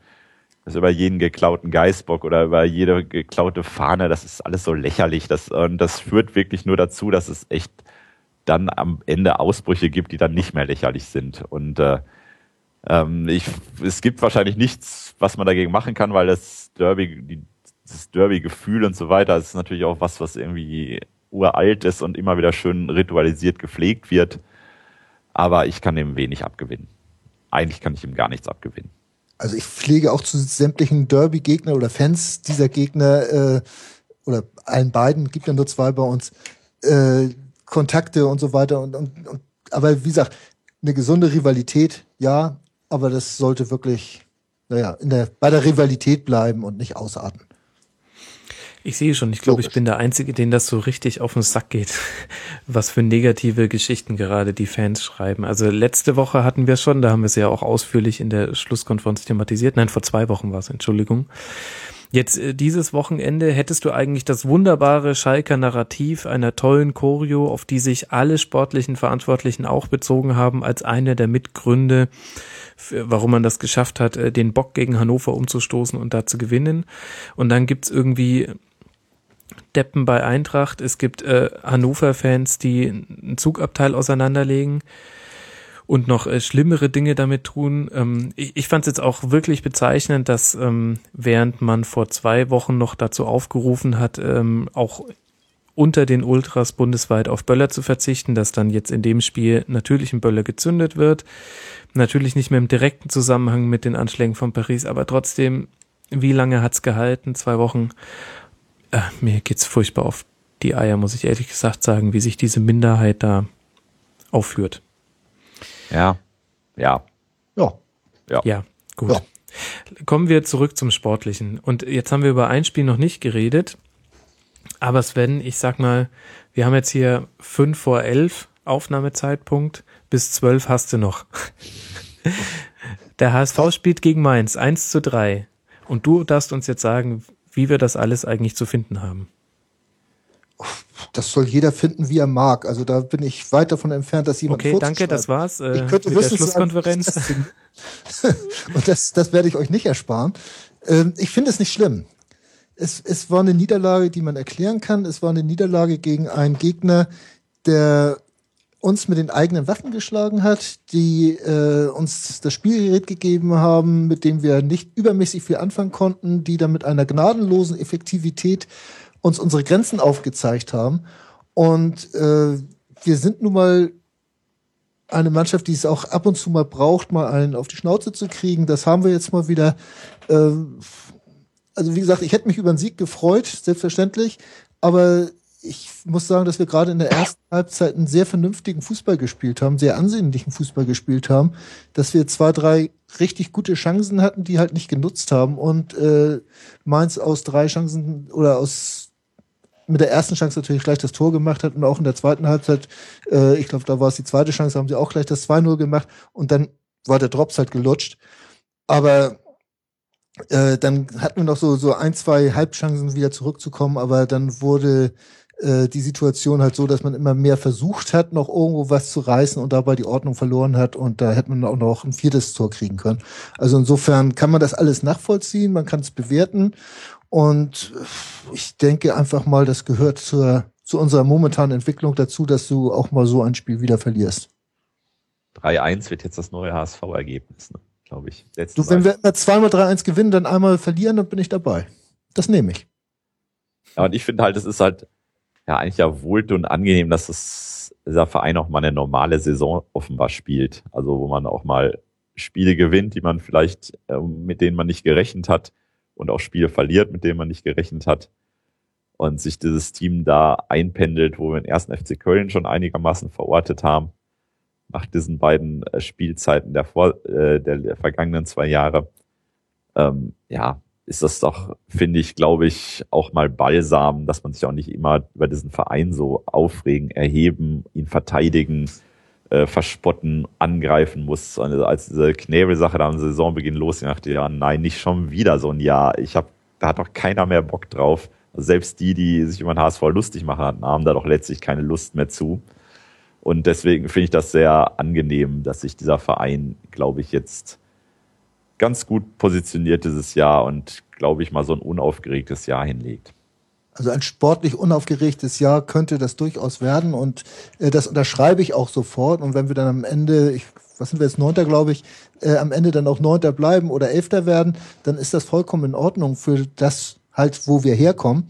Wenn denn äh, die Entwicklung so weitergeht. Und ich muss sagen, gerade die Spiele gegen Dortmund und Bremen, die haben teilweise Spielzüge gezeigt, äh, die wir schon in Hamburg lange nicht mehr gesehen haben von unserer Mannschaft.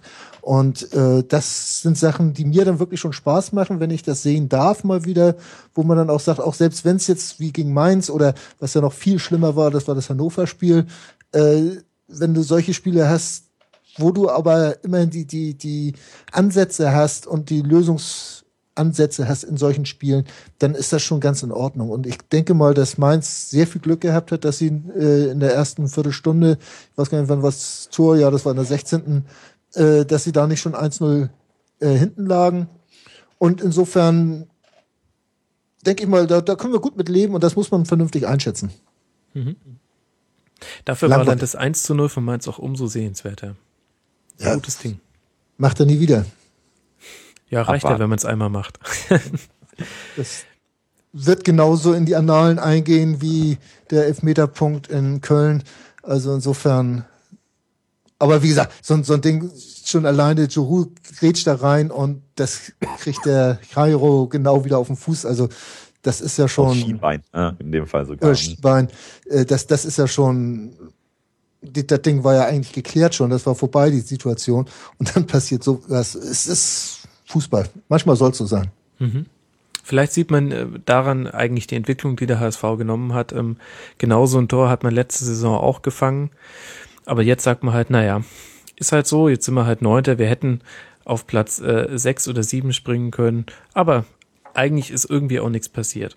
Und jetzt ist meine Frage an dich, woran liegt es denn eigentlich? Ähm, Gerade in der Vorberichterstattung zu diesem Spiel fiel mir auf, dass jetzt so langsam die Lobpreisungen auf Bruno Labbadia sich im Mainstream der Medien durchsetzen. Ist das auch berechtigt? Liegt das so sehr am Trainer? Müsste man nicht vielleicht auch ein bisschen mehr auf die Kaderzusammenstellung gucken und sagen, auch wirklich tolle Verpflichtungen geholt? Beides natürlich, das gehört dazu, aber äh, Lavadia hat bei uns die Frontposition total verinnerlicht. Also alles andere im Verein hält sich zurück und sagt nicht. Lavadia ist der Frontmann, der auch den HSV verkauft, der den äh, die diese Rettung verkauft hat oder oder auch verkörpert hat äh, in der am Ende der letzten Saison und die jetzt auch irgendwo äh, diese, diese Weiterentwicklung der Mannschaft verkörpert. Und dass du natürlich sagen musst, dass äh, da ein paar vernünftige Einkäufe waren. Ja, ist so. Also ich bin von einem Ekdal, den ich vorher wirklich nicht auf dem Zettel hatte, war ich sehr begeistert. Und äh, ich bin auch äh, von der Idee, dass ein Hand jetzt bei uns spielt, das finde ich auch nicht weiter schlimm, auch wenn er mal das falsche Trikot getragen hat. Ähm, aber das von Wolfsburg. Zum Beispiel. das darf man ja überhaupt nicht. Aber äh, diese, diese ganzen Verträge, die Knebel gemacht hat, also meiner Meinung nach haben sie es immer noch nicht geschafft, das auch bei den Neuverpflichtungen ein vernünftiges Gehaltsgefüge einzuführen. Und das haben sie vor allen Dingen im vorigen Sommer, bevor Knebel da war, also als Bayersdorfer das noch alleine gemacht hat, äh, haben sie es versäumt, bei äh, diesen Verpflichtungen von Holtby, der ein unheimliches Geld bei uns verdienen soll, oder auch als ein Lasogga dann fest verpflichtet wird, der verdient auch in wenn das stimmt, was ich gehört habe, zu viel. Was hast du denn äh, gehört? Naja, dass da auf jeden Fall eine deutliche 3 vor dem Komma steht, mhm. wenn das in Millionenhöhe ist. Und wenn du dein äh, Spielerkader auf unter 40 Millionen runterschrauben willst, dann kannst du dir davon nicht allzu viele Spieler leisten. Und wenn du dann noch Leute hast wie Adler, die ja schon länger viel verdienen oder äh, zu dem Zeitpunkt ja auch noch die ganzen Van der Vaarts, Westermanns und sonst was hattest, Jansens, die auch richtig gut verdient haben, dann geht das halt nicht. Und auch ein Holtby, der soll sogar noch ein bisschen mehr verdienen. Also das sind solche Leute, die, die schlagen jetzt zwar ein, man hat jetzt gerade gegen Mainz gesehen, wie sehr uns ein Lasogga gefehlt hat in dem äh, Zeitpunkt. Äh, also gerade diese, diese Anspielstation in der Spitze, das hat Gregoritsch eigentlich ganz gut gemacht. Chipblock war unsichtbar. Und da muss man einfach sagen, man braucht sie, aber die sind einfach noch im, im wir zahlen immer noch im Marktvergleich zu hohe Gehälter. Und das ist halt ein großes Problem, was wir haben, was ja auch dieses 16,9 Millionen Minus der letzten Saison äh, mitbegründet. Das heißt, für euch ist Europapokal aus wirtschaftlicher Sicht Pflicht. Äh, Pflicht will ich nicht sagen, weil äh, in diesem Jahr wird das Minus 6 ein bisschen kleiner sein. Nein, aber wir müssen da irgendwann wieder hin, wenn wir uns äh, nicht diese, diese Zahlen und, und da kommen wir wahrscheinlich ganz schwer runter. Also wir hatten ja durch diese Ausgliederung und durch den neuen Vorstand, den wir gekriegt hatten, hatten wir die Möglichkeit, unheimlich viel Sachen zu ändern. Wenn da ein Bayersdorf hingegangen wäre, nein, bei uns gibt es nicht mehr diese hohen Gehälter oder diese überhöhten Gehälter. Wir versuchen das irgendwo runterzuschrauben und da vielleicht in der Verhandlung ein bisschen härter aufgetreten wäre, müsste da eigentlich mehr drin gewesen sein. Ich sage immer, mein Lieblingsbeispiel ist immer, dass man damals einen Jonathan Tarr äh, vor einem Jahr nach Düsseldorf verliehen hat und sich dafür einen Kleber geholt hat, der auch ein Jahr fast nur auf der Bank saß, weil man den erstmal integrieren musste. Da hätte man auch zu Hause den Tar weiterentwickeln können und äh, mit äh, absolut auch mal einbauen können, weil er unter Van Marwijk und ich glaube auch war schon unter Slomka, weiß ich gar nicht mehr, äh, einige Spiele ja schon gemacht hat, die äh, auch vernünftig gewesen sind. Und diesen Schritt, den hat man einfach versäumt zu machen und hat weiter auf frische Kräfte von außen gesetzt, anstatt auch mal Leute zu holen oder auf Leute zu setzen, die schon da sind und die versuchen äh, kontinuierlich weiterzuentwickeln. Und dadurch auch äh, dieses äh, Gehaltsniveau vielleicht ein bisschen runterzuschrauben. Und da hat man viele Chancen vergeben und da werden wir noch etliche Jahre dran zu knappern haben. Wir wollten über Spiel reden, ne? Ach nee, du, wegen mir können wir gerne ähm, jetzt schon mal generell über den HSV sprechen. Wie siehst du denn die ganze Stimmung im Umfeld und ähm, wie sich auch die sportliche Führung jetzt so in den letzten Wochen verhalten hat. Denn so von außen betrachtet ist es nicht nur wesentlich ruhiger geworden, sondern auch wesentlich souveräner in der Außendarstellung. Also während ich euch am Anfang der Saison noch sehr als sehr aufgeregt wahrgenommen habe, zum Teil eben auch, das hatte ich auch mal thematisiert, ein bisschen zu wenig demütig, wenn es ähm, Schiedsrichterentscheidungen oder einfach Pech gab ähm, gegen euch, empfinde ich das jetzt gar nicht mehr so. Ähm, nach außen hin wirkt das viel, viel souveräner. Ja, ich weiß es nicht. Also die, dieses äh, demütig, das ist ja auch so ein äh, Unwort schon in Hamburg geworden. Wir wollen natürlich dürfen nicht vergessen, wo wir herkommen. Das ist eine klare Sache. Aber dass wir uns über solche Schwachsinnsentscheidungen wie die in Köln nicht echauffieren dürfen, das wäre doch eigentlich der total verkehrte Weg. Und solange dann noch solche Leute kommen äh, wie, wie ein Rudi Völler oder so. Dagegen sind, ist alles, was wir gemacht haben, absolut demütig. Ähm, und das ist bei Rudi Völler, Völler dann jetzt aber Völler auch. Sieht man das nach. Aber, Messlatte hängt niedrig. Bitte? Die Messlatte hängt niedrig, wenn das der Vergleich ist. Ja, aber äh, das sind aber, das muss man ja auch ranziehen. Und, und dieses, äh, dass wir uns irgendwie anders verhalten müssten. Also ich habe neulich in einem Tweet bin ich über, äh, was war das, über das Turmspringen bei Pro7 hergezogen. Und da habe ich eine Antwort gekriegt, dass man als HSV-Fan doch ein bisschen demütiger sein sollte. ist geil, ne? Also vom offiziellen Pro7 Twitter-Account. Äh, da, da denkt man sich doch. Ja gut, die wollten ja. einen Punkt landen. Also das ist. Ähm, aber ja gut, nee klar, das ist äh, das ist natürlich gerechtfertigt. Wir haben uns, uns anders verhalten wie jeder andere äh, Verein auch, auch wenn das nicht immer sympathisch ist, gebe ich dir vollkommen recht. Ja, wobei ich ja eigentlich jetzt genau diese These gar nicht aufmachen wollte, denn meiner Warnung nach eben äh, ist das jetzt viel, viel entspannter geworden. Ich meine, natürlich ist es auch leichter, wenn man auf äh, Platz neun steht, ist es natürlich auch einfacher, entspannt zu sein. Aber das heißt, du nimmst da gar nicht so eine Veränderung wahr, wie ich sie jetzt sehe, in der Außendarstellung der sportlichen Leitung. Äh, doch, auf jeden Fall. Äh, es ist schon was ganz anderes momentan, aber was du eben schon gesagt hast, es ist natürlich auch äh, wesentlich einfacher äh, in der momentanen Situation, wo eine Entwicklung zu sehen ist, wo ein gewisser sportlicher Erfolg da ist, zu sagen, okay, dann können, kann ich auch ein bisschen souveräner mit äh, bestimmten Situationen umgehen.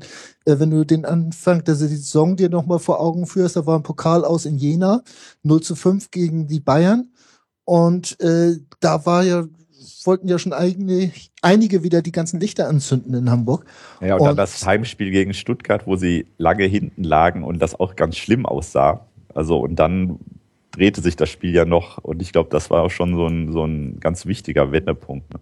Das also. war ein Riesenwendepunkt. Ja, in dieser Saison auf jeden Fall, äh, weil da auch die Mannschaft wieder mehr anfing an sich zu glauben dass nicht nur dass das in der Außendarstellung, dass die Fans ruhiger waren und so weiter, sondern die Mannschaft glaubte an sich, dass sie das schaffen können, dass sie auch in dieser Saison, äh, wie sie das gegen Ende der letzten Saison ja geschafft haben, da äh, zu solchen Leistungen fähig sind, also am Ende noch irgendwas zu drehen.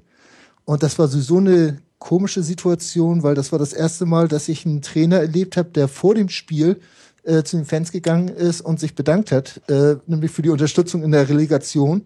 Aber da stand ich auch in der Kurve und, und habe dann gedacht, huch, also was geht denn jetzt hier? Was kommt bei dir vorm Spiel schon und, und klatscht uns einen zu? Ist ja eine nette Geste. Aber wie gesagt, äh, war ihm wahrscheinlich auch ein Bedürfnis, weil das war ja auch äh, nicht das Normale, was gegen Ende der letzten Saison in Hamburg abgegangen ist. Ähm, weil da gab es ja keine Sitzblockaden oder sonst was, sondern da gab es äh, positive Fanspaliere, also nicht nicht hier mit den Stöcken draufhauen, sondern äh, mit Klatschen und so weiter, als die Mannschaft kam. Und das war ja auch keine Selbstverständlichkeit. Aber insofern ist da natürlich auch einiges zusammengewachsen und der ganze Verein hat sich so ein bisschen befriedet.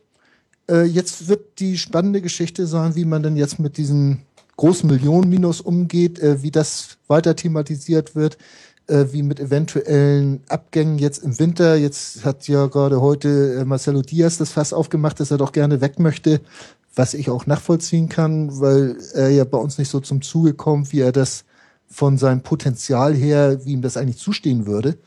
Aber da bin ich auch mal gespannt, wie man jetzt mit diesen Geschichten umgeht und das werde ich auch weiterhin sehr interessiert verfolgen. Ja, es hat ja seine Meriten ja schon hinter sich. Ja. HSV. Sie, also er hat sich unsterblich gemacht, auf jeden ja. Fall. Tomorrow. Ja, der Hamburger, der Hamburger De Camargo. So, oh, sehr schön. So können wir das ausdrücken, ja. Nein, also dieses, dieses Ding, das, das wird ihm ewig in Hamburg äh, Freigetränke einbringen. Also das, das ist eine ganz klare Sache. Also wir sprechen vom Freistoßtreffer gegen Karlsruhe in der Relegation, als er Van der Vaart mit den Worten Tomorrow, my friend oder irgendwie so ja, hat, nur um alle Hörer mit ins Boot zu holen. Mhm. Wie groß ist denn deine Hoffnung, dass die jetzige Entwicklung auch nachhaltig ist? Ich hoffe. Ich hoffe äh, sehr und ähm, auch das verbinde ich äh, relativ stark mit dem Trainer, zu dem ich übrigens sagen muss, dass als er gekommen ist, ich äh, und Mordio geschrieben habe. Also das hat mir überhaupt nicht gefallen, dass Labadia wieder zurück zum HSV gekommen ist. Aber wer nicht? Also ich muss es ja bloß, ich, ich möchte das jetzt bloß so deutlich sagen, weil ich ihn jetzt lobe, äh, dass ich mich auch da sehr getäuscht habe und dass sich Labadia auch in den, äh, was sind das jetzt, vier Jahren, die er woanders war, auch weiterentwickelt hat. Und das äh, muss man, darf man nie vergessen bei dieser ganzen Geschichte. Äh, und wenn er das wirklich schafft, so authentisch zu bleiben, auch der Mannschaft gegenüber so authentisch zu bleiben, ähm, wenn er dieses Anspruchsdenken und Leistungsdenken weiter hochhält, dann kann diese Entwicklung wirklich weitergehen. Ich habe mir neulich ein Training mal angeguckt, seit längerer Zeit zum ersten Mal wieder, und ich war wirklich überrascht von der Intensität und Zielgerichtigkeit, äh, die da an den Tag gelegt wurde. Das war nicht immer so. Das habe ich ganz anders schon mal erlebt. Hört sich so an, als ähm, hätte Bruno jetzt im richtigen Jahr zum HSV zurückgefunden. Und jetzt habt ihr den richtigen Bruno und er hat den HSV, mit dem er auch arbeiten kann. Schauen wir mal, wie es da weitergeht. Und wir müssen jetzt eigentlich, auch wenn wir vom Spiel schon weg waren, aber kurz müssen wir noch Mainz loben, Peter, finde ich. Ja. Denn die hatten eine Phase, ähm, ich weiß noch, am zehnten Spieltag, da hatten die aus den letzten fünf Spielen vier mhm. Niederlagen geholt mhm. und nicht nur gegen gute Gegner. Und jetzt auf einmal grüßen sie von Tabellenplatz 7. Martin Schmidt ist der bisher erfolgreichste Trainer mit dem besten Punkteschnitt aller Mainz-Trainer bisher. Wobei er, um der Wahrheit die Ehre zu geben, ja auch noch nicht so viele Spiele gemacht hat als Trainer. Aber die haben wirklich beeindruckend das Ruder rumgerissen und stehen da auch nicht unverdient. Könnte ich jetzt auch eigentlich noch einen Punkt drunter setzen. Ich bin froh, dass eigentlich noch keiner vom Höhenflieger Martin Schmidt geschrieben hat. Das kommt wahrscheinlich demnächst. Aber ähm, ja, absolut. Und äh, es ist, glaube ich, auch so, ein, so, eine, so eine Mainzer Eigenart oder Sonderheit, dass man natürlich auch so schlechte Phasen äh, relativ ohne großes Gedöns hinnimmt äh, und auch vielleicht als ähm, Teil der Saison akzeptiert. Ähm, da habe ich schon das Gefühl, ist in Mainz, dadurch, dass natürlich auch im Verein so eine gewisse Kontinuität hinter dem Trainer herrscht, ähm, dass man sagt, naja gut, was, das haben wir auch schon alles x-mal durchgemacht, auch mit ja durchaus prominenten Namen. Ähm, wenn es auch mal nicht lief und wir wissen aber ungefähr, warum wir uns für denjenigen entschieden haben, der jetzt da vorne steht. Ähm, ich glaube, da ist, dauert es sehr lange oder da muss es einfach auch menschlich nicht stimmen, bis dann mal eben da die, diese Trainerfrage auch intern mal thematisiert wird. Und das war in dem Fall jetzt auch überhaupt nicht der Fall. Und ich glaube, alle wissen, dass die Mannschaft, die ja wieder auch zum Beispiel Okazaki verloren hat, die Geist verloren mhm. hat, das sind ja echte Leistungsträger gewesen, die, wo man das echt nicht so wegsteckt normalerweise, dass sie das ja super hinbekommen zu kompensieren. Also mit den beiden Ems da im, im, im Angriff, äh, das läuft gut, die Defensive funktioniert, haben einen starken Torwart der sich, finde ich, auch von Saison zu Saison verbessert hat. Also ein, äh, guckt man sich mit Wohlgefallen an, würde ich sagen. Mhm. Also Muto und Mali meinst du mit den beiden? Ja, genau, genau. Die an so ziemlich jedem Tor der Mainzer beteiligt waren und wirklich wieder gute gute Verstärkung sind. Mich hat vor allem überrascht, Sven, wie gut die Defensive steht. Denn wenn ich jetzt nur die Namen vorlese, jetzt mal vom Spiel zum Beispiel gegen euch, da habe ich mit Brosinski, Bell, Hack und Bengtson Spieler, denen ich zwar nicht zu nahe treten möchte, bei denen ich aber nicht erwartet hätte, dass die ähm, hinten den Laden schon eigentlich eine Mehrheit der Spiele ganz gut zusammenhalten. Ja, das ist so. Äh, aber das sind halt Gebilde, was wir häufiger ja sehen in Abwehren, wo es nicht auf den Namen ankommt, sondern auf das Zusammenspiel. Äh, die sind sehr gut geschult, hat sehr gut aufeinander eingestellt, äh, verschieben sehr intelligent und kriegen auch gute Unterstützung von einem Baumgartlinger, der da vorher spielt, mhm. oder ich weiß gar nicht, wer noch, Jara jetzt, äh, der davor gespielt hat. Äh, das sieht schon sehr gut aus, äh, was, was sie da machen. Und äh, ich denke mal auch, dass man da von diesen Namen denken äh, das habe ich auch in den letzten Jahren wirklich mehr als zur Genüge gelernt, äh, abgehen sollte, sondern wirklich äh, sehen, was sie auf dem Platz performen und nicht, äh, was sie für Meriten theoretisch haben sollten. Mhm.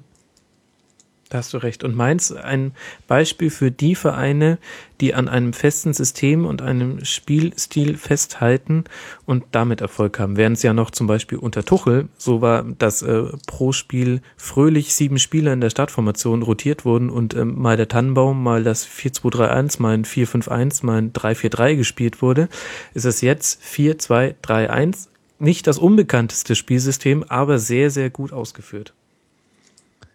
Also diese äh, permanenten Wechsel, das kannst du vielleicht machen, wenn du so einen überdurchschnittlich gut besetzten Kader hast, wie eine Mannschaft, die dir relativ nahe liegt.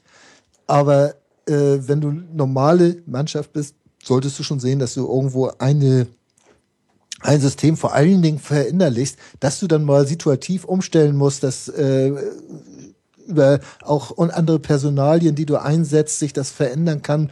Der eine rückt weiter vor, der andere zur Seite oder was auch immer. Das ist eine klare Sache. Aber dieses Grundsystem sollte schon stimmen, damit auch Spieler, die nicht die ganz großen Namen haben, äh, in Großteil aller Spieler auch funktionieren. Ja, wobei Tuchel ja genau das gemacht hat, aber natürlich damals ja. auch mit einem anderen Kader. Und ein bisschen, finde ich, sieht man das jetzt auch. Er hatte ja Hertha. Schürle. Damit kann man das natürlich machen. Ja, Wahnsinn. Äh, eigentlich müssen wir das Ding jetzt dicht machen, weil runder wird es nicht mehr, wenn wir jetzt wieder auf Schülle zurückkommen. Aber ich finde es ganz interessant, weil äh, so als kleineres Gegenbeispiel dazu hast du die Hertha, die zwar nominell ähm, ähnlich auflaufen, aber dann tatsächlich vom, vom Spielsystem her sehr variabel sind und damit auch erfolgreich gerade sind, wo ich auch sagen würde, ähm, nicht der beste Kader der Bundesliga. Ich finde das ganz spannend, wenn es wenn sich so eine Konstanz in der Idee und sei es die Inkonstanz, die Konstanz, wenn sich das dann durchsetzt. Ja. Jetzt habe ich es komplizierter ausgedrückt, als ich es eigentlich gemeint habe. Gibt's noch etwas, Peter, was du zu Mainz ergänzen möchtest? Nee, ich finde, Sven das eigentlich schon sehr gut auf den Punkt gebracht. Ähm, also bei Mainz ist genau das, dass man wirklich das Gefühl hat, ja, das funktioniert als Mannschaft und äh, da ist es dann ja auch so, dass Jahr für Jahr, so wie es in Augsburg ja auch über Jahre war, dann werden Leute rausgenommen, was dazu führt, dass man sagt, na Gott, wie wollen sie das denn jetzt wieder kompensieren? Ähm, und in den kommenden Saison spielen dann andere Leute, komplette No-Names, einfach auf den Positionen das weiter. Ähm, das finde ich ist eine Fähigkeit, die wahrscheinlich auch ziemlich unterschätzt wird und auch in der Öffentlichkeit äh, sehr selten wahrgenommen wird. Und wenn sowas über Jahre weiterzuspielen und dann immer wieder sich auf einem gewissen Niveau zu halten. Man muss sehen, dass Mainz ja schon öfter auch am Ende durchaus auch immer einstellig reingekommen ist. Ähm, nicht immer, aber ähm, immer, immer wieder mal. Ähm, also das zeigt, dass da wirklich ähm, Kontinuität einfach auch ein Bonus ist. Mhm. Und jetzt noch gegen Stuttgart und Hertha. Wer weiß, wo die noch rauskommen in der Winterpause. Ganz groß kommen sie raus. es ist nicht vollkommen auszuschließen. Gibt es noch etwas zu diesem Spieltag, was euch fehlt, was ihr noch unbedingt ansprechen möchtet? Ich das sind echt ganz gefährliche Fragen nach zweieinhalb Stunden. Ja, ja, ermattetes Kopfschütteln habe ich gehört. Dann würde ich sagen, ähm, lasst uns doch diese Sendung zumachen. Wir können vielleicht noch Gratulationen nach Freiburg schicken. Die sind in der zweiten Liga als Herbstmeister geworden. Mit einem sehenswerten Spiel gegen Union. Punktgleich mit RB Leipzig, einer unbekümmerten, äh, finanziell äußerst schwach aufgestellten Gratulation nach Leipzig. Underdog-Geschichte, das ist vielleicht die Feel-Good-Story dieser Hinrunde in der zweiten Liga. Naja. Zeigt das, man auch, dass man auch mit No-Names wirklich was machen kann.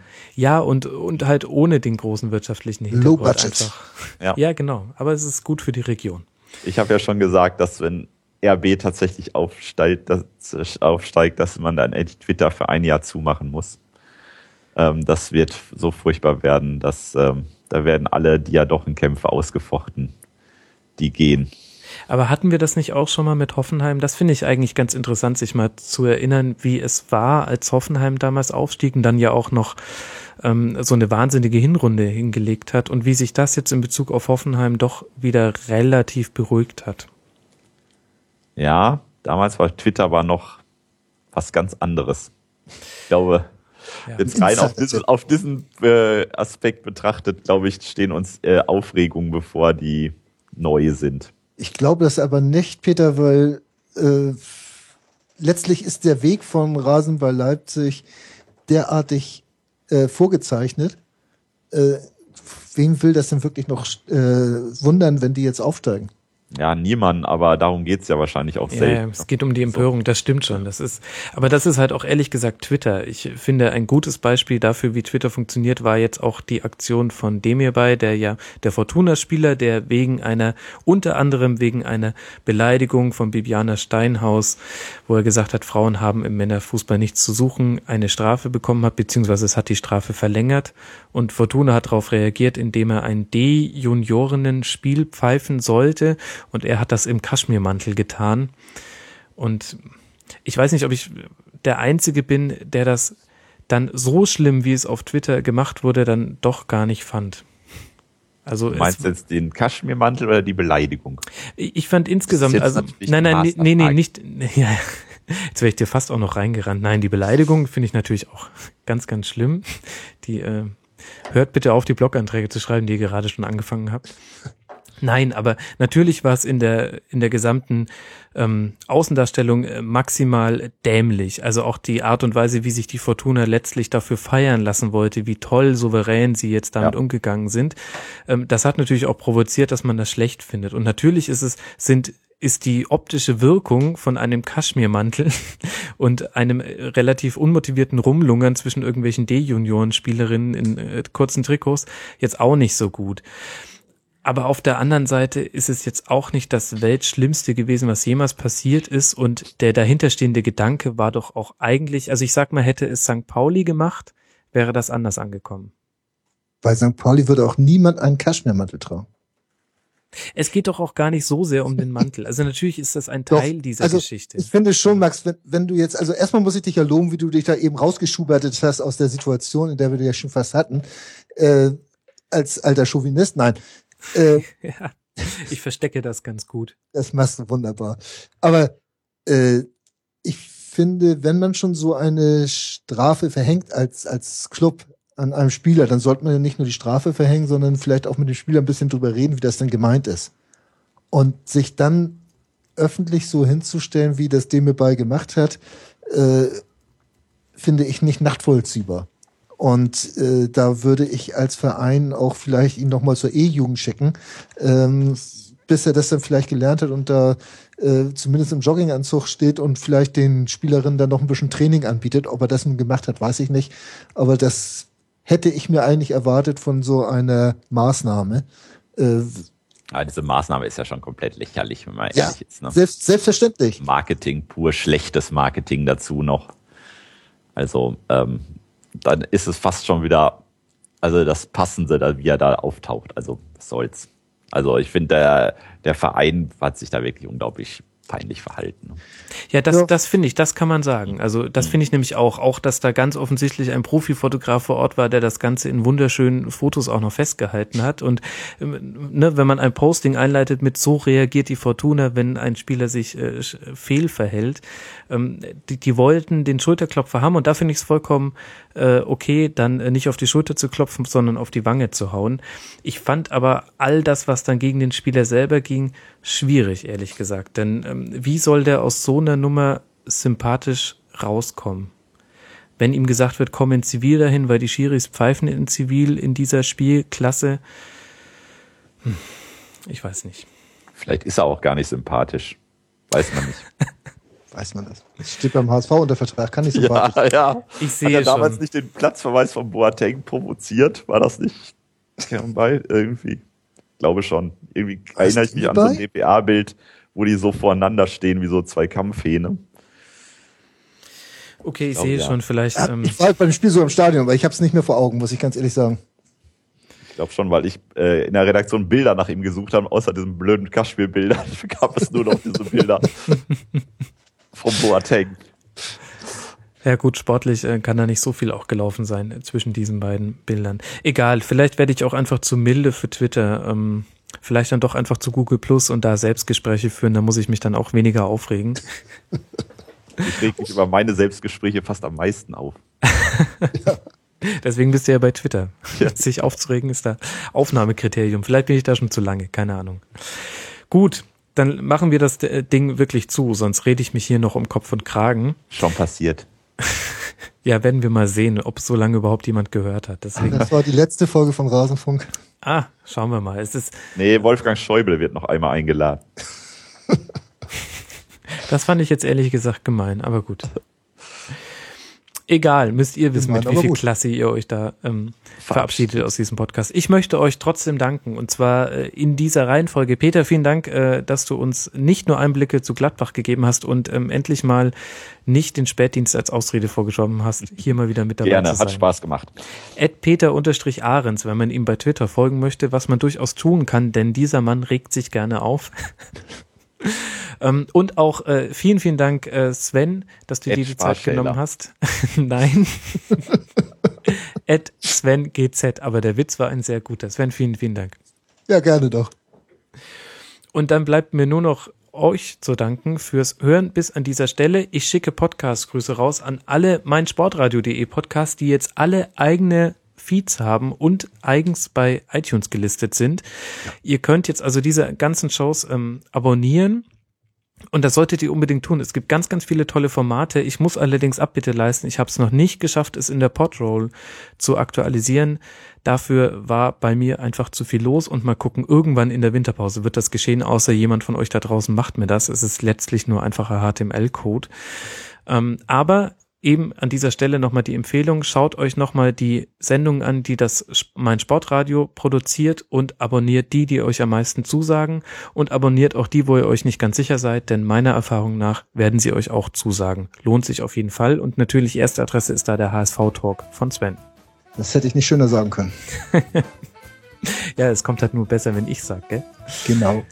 In diesem Sinne, vielen Dank fürs Zuhören. Lasst uns eine Bewertung bei iTunes da, wenn ihr mögt. Und empfehlt uns weiter. Wir hören uns nächste Woche. Dann wird der 16. Spieltag gespielt sein und bestimmt haben sich unsere ganzen tollen Prognosen bis dahin schon wieder um 180 Grad gedreht. Ihr werdet es dann hören.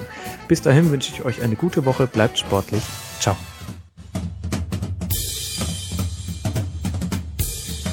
Das war die Rasenfunk-Schlusskonferenz.